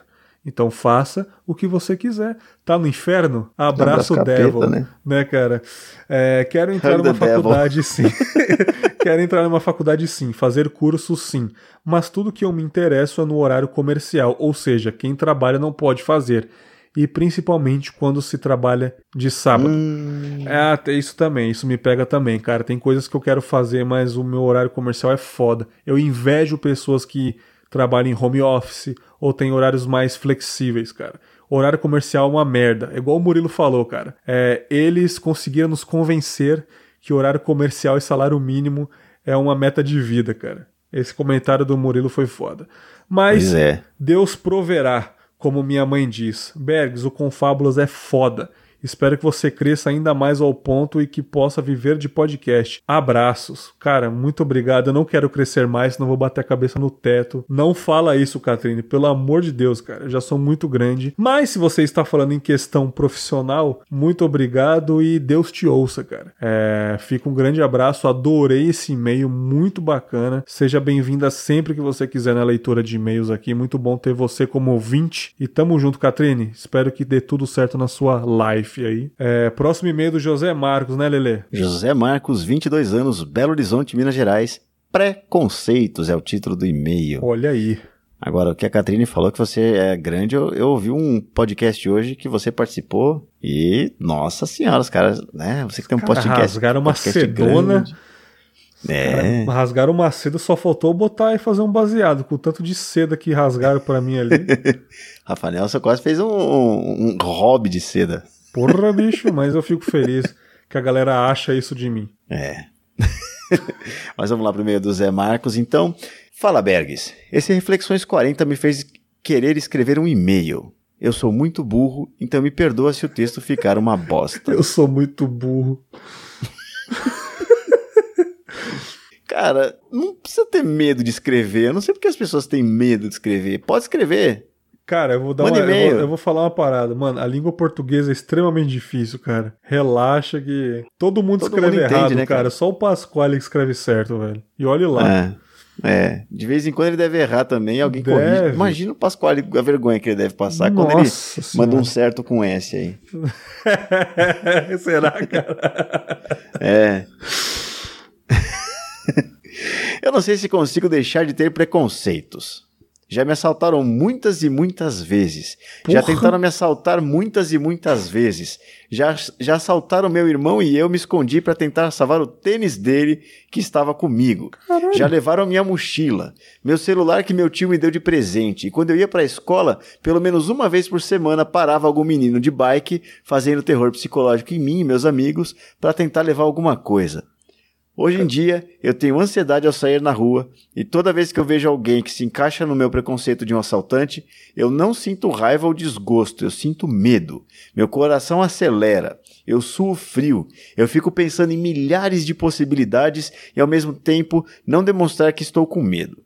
Eu já tive muita raiva. Eu queria que todos que me assaltaram me fizeram sentir medo morressem ou sofressem o mesmo que eu passei. Caralho, Hoje eu sei que o cara que me- você mora no Bronx, mano? É, na quebradona, né? Caralho, o cara foi assaltado muitas e muitas vezes, olha. Porra, Pois bicho. é. E natural sentir raiva, né, cara? Ah, como que eu vou julgar, né? Pois é. Aí ele fala: Hoje eu sei que o cara que me assaltou provavelmente cresceu num ambiente hostil, foi hostilizado por pessoas como eu, brancos de classe média. Eu quero fazer um parênteses aqui, vou falar mais tarde disso aqui, que ele acabou de falar. Sim. Que é muito mais complexo que simplesmente um cara mal fazendo coisas ruins. Mas aí é que tá. Eu sei de tudo isso. Eu sei que nem todo mundo se parece um assaltante é um assaltante. Mas eu não consigo deixar o medo de lado. Ele acontece. É irracional. E quando eu fico com medo de uma pessoa ela, e ela simplesmente cruza meu caminho sem fazer nada, eu me sinto mal. Caraca, velho. Você é o tipo de pessoa que, quando sente raiva do bandido, quer que ele se foda, é o tipo de pessoa que eu não tenho coragem de falar, cara, veja bem, sabe? Tipo, mano, olha o que você já passou, cara. Então, tipo assim, no, no mínimo, eu não tenho que falar nada, sabe? Me reservo a ficar É. quieto e não julgo porque você teve muitas experiências ruins. Porque eu, um cara que nunca passei por isso, vou falar alguma abobrinha pra você, né? E o que que você guardou pra falar, Leandro? Cara, nem sempre que vai te assaltar é porque você é branco de classe média e ele foi oprimido. Sim. Tem gente que faz isso por diversão? Sim. Ah, sim, com certeza. Eu fui assaltado assim, né? Mais de uma vez. Tem toda uma cultura em cima disso e é importante a gente pensar que isso existe mesmo. Tem quem faz por diversão. Sim. E esses caras, eles, né? É, Como eu falei, eu fui assaltado duas vezes assim, né? Já fui assaltado por um moleque que tava drogado também. Aham. Já foi, cara, já foi assaltado de várias maneiras. Mas assim, cara, é normal a gente sentir medo, é normal a gente sentir raiva, é normal na hora que você tá tomando banho à noite daquele dia você imaginar como que seria se você tivesse conseguido espancar aquela pessoa. Ah, a sim. bica que você ia dar na cabeça dele. Aham. Pô, cara, é normal, cara, é natural, é, é humano isso. Você poderia se sentir mal se você não tivesse isso, cara. Sim, com certeza. Mas é, é o que eu disse, cara. Muito legal essa outra visão, né? Esse e-mail que eu recebi aí, num cara que já passou muitos perrengues. E é, é isso, cara. É um lado da pessoa que sofreu com isso que a gente não tem que julgar, entendeu? É, é, É. foda, cara. É foda dizer, mas muito, muito legal você é, se abrir com a gente, falar um pouco das suas experiências. Zé Marcos, muito obrigado. Acho que o Zé Marcos ele me, ele me segue no Twitter lá, esse cara. Moleque novo, né, cara? 22 anos, já passou por tudo isso, né, mano? Doideira, velho. O cara deve morar no, é. no Harlem, né, cara? No, no Brooklyn. Cara, eu fui muito assaltado enquanto andava de ônibus. é viu? mesmo? Muito assaltado. Você também foi várias vezes? Isso é uma cara? coisa que eu acho muito curiosa, cara. Você também Como que é? foi assaltado várias vezes? Ah, fui algumas, Que né, loucura. cara? Mas é isso. Enquanto eu andava de ônibus, eu tive problema. Eu acho engraçado que o cara vai assaltar o, o- o- as pessoas no ônibus, cara. No ponto de ônibus. Ele, ele não vai no lugar chique assaltar as pessoas. é, elas estão num nível que ele não se sente à vontade nem de assaltar, Sim. cara. Sim. Isso, né, pra, na cabeça dele. Não, não que elas estejam num nível diferente de verdade. Aham. É muito curioso isso, cara. Mas enfim, eu fui assaltado muitas vezes enquanto andava de ônibus. Que loucura, cara. Que loucura. É. Mas antes da gente passar pro próximo e-mail, eu queria falar que o Marcos escreve muito Né? bem. Eu achei também. Ele pediu desculpas aí. Cara, é, escreva meu TCC, né, cara? Foi, É. foi legal. Esse foi seu erro, Marcos. O seu erro foi achar que você estava errado, né, cara? Exatamente. É. Próximo e-mail aqui, cara. Penúltimo e-mail. Penúltimo e-mail pra galera aí. Essa leitura de e-mails tá gigante, mas é mais porque a gente comenta sobre os e-mails, né? Eu acho que se a gente lesse e fosse pro próximo seria bem mais rápido, porém não ia fazer sentido, né? Senão não ia ser uma leitura. Ia ser apenas uma leitura vaga e não um comentário sobre uma leitura, igual o papo delas fala, né? Comentando os comentários, né? Essa que é a razão de uma boa leitura de e-mails. São as confábulas em cima dos e-mails e comentários. Exatamente, meu querido. Felipe, Felipe Vieira, Reflexões 41. Fala Bergs, me chamo Felipe e sou do Rio. Esse Que rio? Rio Grande do Sul, cara? Depende, eu faço um chimarrão ou escondo a minha carteira? Piadas de estereótipo, entendeu, cara? Sou muito engraçado, velho. Esse é o primeiro contato que faço com um podcast e o episódio foi tão irado que me fez lembrar de como era há muitos anos. Me, lem me lembrei de como era ter 15 anos e calçar 46, como calço hoje. Uau! Aí, ó. É, é o mesmo número do Marcelo, cara. 15 anos calçava 46, 48, cara. Caralho, mano. Eu, eu- eu É. acho que então o problema não sou eu, então. É procurar roupas parecidas com as dos amiguinhos e não achar. Querer ser mais baixo e acabar me curvando. Sou eu, Prazer Bergs. Hoje dá muita tristeza perceber que tem mais gente passando por isso, mas saber que tem material como reflexões para tentar ajudar ao jovem que tá aí com problemas com o próprio corpo me deixa muito feliz. Ainda bem que estão aí. Um abraço. Que legal, cara, que legal. Eu acho muito importante nós falarmos sobre os nossos defeitos, sobre as nossas angústias. Eu acho que de certa forma ajuda as pessoas. É aquele caso do como faz para você acabar com o veneno que a cobra te picou? Tomando o veneno. Então a gente tem É. que. Caralho, sou foda, né, mano? Acabei de fazer uma reflexão. É, foi citar Paracelso aqui, não, do Mano, nada, cara. Agora eu mandei bem, hein? Mas é, mas é isso. Obrigado, Felipe, pelo contato. Primeira vez que você faz um contato com um podcast, fico feliz que seja o Confinha e volte sempre, cara. Some não, hein? Some não. E interaja lá. Eu acho que também ele interage no Twitter, curte as- os posts lá. Eu tenho esses, essas lembranças pelo sobrenome da galera aqui. Acho que esse Felipe Vieira não é tão. Acho que ele é familiar. E o último, último comentário, se o Leandro permite ler pra mim aí, é, é uma Claro. mensagem muito legal do Dionelson, cara. Dionelson, o Didi lá, que o Leandro conhece aí, ouvinte bacana de vários podcasts. Ele também é apoiador do Confinha. Sim. E ele mandou uma mensagem muito legal sobre aquele nosso papo de diferenças sociais. Ele mandou lá no Telegram, então eu fiz Sim. questão de deixar por último e comentar aqui com você. Leia pra mim, por gentileza. Vamos lá. Agora, agora até eu tô com medo, porque ele colocou aqui, mano. Parece, boa noite. mano, eu tava nesse você não vai episódio. acreditar. Acho que eu fui julgado. Ai, ai. E ele continua. Prime duas coisas para te dizer. Primeiro, a segunda parte do último episódio do MDM parecia um episódio do Reflexões. Só faltou Ah, você na conversa. das nove horas do episódio, cara? É, acho que só nas últimas quatro horas, né? É, difícil é achar, o, achar o, as partes lá, cara. Faz um tempinho que eu não ouço MDM. Eles continuam fazendo episódios de sete horas. Mano, ele fez, um- eles fizeram um de nove, sem Ah. zoeira, cara, esses tempos atrás aí. É, eu, eu, eu gosto dos caras, mas calma, né, gente? Não dá, né, mano? Não dá. Eu quero, é eu quero embaçado, ouvir cara. podcast, eu não quero casar com os caras, tá ligado? É, eu lembrei do. Eu lembrei quando os caras tá numa roda de maconha, aí o cara tá demorando muito com o baseado. É. Aí o cara do lado, qual é, mano? Casou com o Beck, o filho da puta. Passa essa porra. Eu quero ouvir podcast, eu quero casar com os caras, mano. Mas tá bom, eles têm, têm a galera deles, né, cara? Ai, caralho, mano. Eu quero formar uma família, ô filho das putas. Ai, mano, muito bom, cara. Nossa, mano. Segunda coisa. Escutei reflexões que você gravou com a Café e o Leandro durante essas noites de trabalho. Mais de uma vez. Ô, louco. Eu não consegui ouvir mais de uma vez, e olha que eu tava lá, Em hein? dois, em dois X, mano. É. Reencontrei um amigo de escola e a conversa acabou indo para uma discussão que fez sentido naquela conversa. A gente cresceu desde o pré-escolar escutando dos nossos pais que se a gente quisesse ser alguma coisa na vida, a gente tinha de ir para a escola X da cidade do ensino médio, porque a escola Y era o lugar de marginal que não queria saber de nada. Pô, era a escola da Adriana. Da, pô, era a escola da cafeína, né, cara? Aham.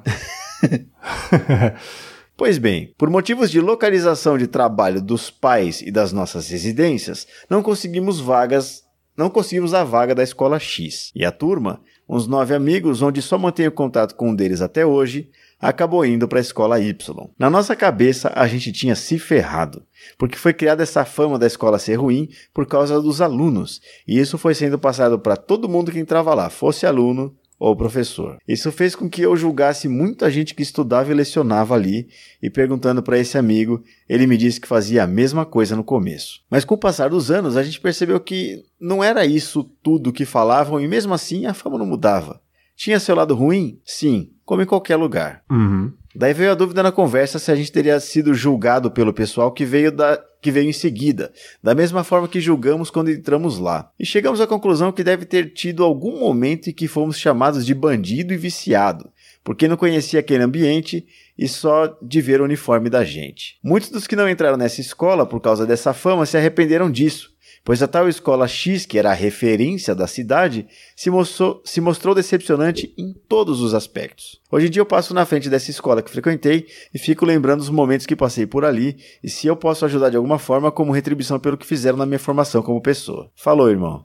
Até mais. Que loucura, verdadeiro estereótipo, né? É, meu colégio, é, ele tinha um estereótipos completamente ruins e era ruim também, né? Aham. Era todo pichado, todo quebrado. Depois melhoraram um pouquinho com o passar dos anos, mas assim, em 2005, quando eu entrei no colégio, cara, era aterrorizante, cara, aquela escola. Tava jogada. Era, parecia um presídio mesmo, cara. Uhum. Coisa horrível, tipo assim. E você subia um- uma rua, era um colégio militar, mano. Sim. Sabe? Tipo, só tinha essas duas escolas na região. Um colégio militar lá em cima, subindo a Aricanduva ali. Exemplar. Porra, ref- referência pra caralho. Ganhando 10 vezes mais o, o dinheiro público para se manter. Sim, sim. E descendo a rua minha, cara. É. E Sabe? Tipo.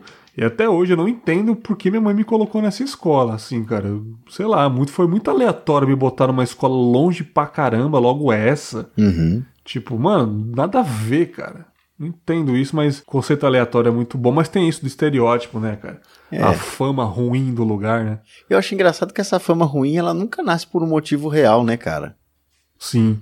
Todo mundo já teve isso. Ah, aquela escola ali é um lixo. Quem vai pra lá é repetente. De onde sai isso, cara?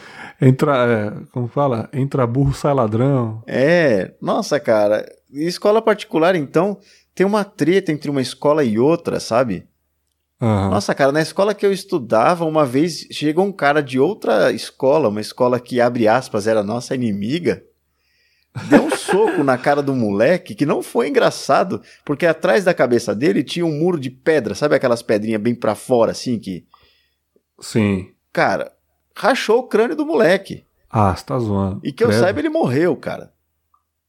Tá doido, mano. Por uma treta de escola que não tem nada a ver qual era a treta daquela escola. É que eu estudava numa escola que não existe mais, né, cara? Chamada Saá.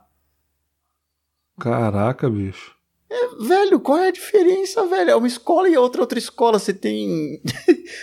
Sabe? Aham. Não faz o menor sentido, cara. A gente julga as coisas assim. A casa da bruxa, né? Toda cidade do interior Sim. tem a casa da bruxa, né, cara? Ah, na minha, na, na minha quebrada tinha uma Nossa, casa que- abandonada, É. não sei o quê. Todo lugar tem estereótipo, né? O doido da rua, a escola, não sei o quê. Pois é. E, porra, mano, é- são lendas, né? É, só que a gente São é criado lendas. nisso, né, cara? A gente acredita nisso, a gente é, não quer se associar a determinadas pessoas. Tipo, todo mundo já ouviu falar de alguém que gostava de uma menina, mas não podia ficar perto dela porque os amigos iam zoar.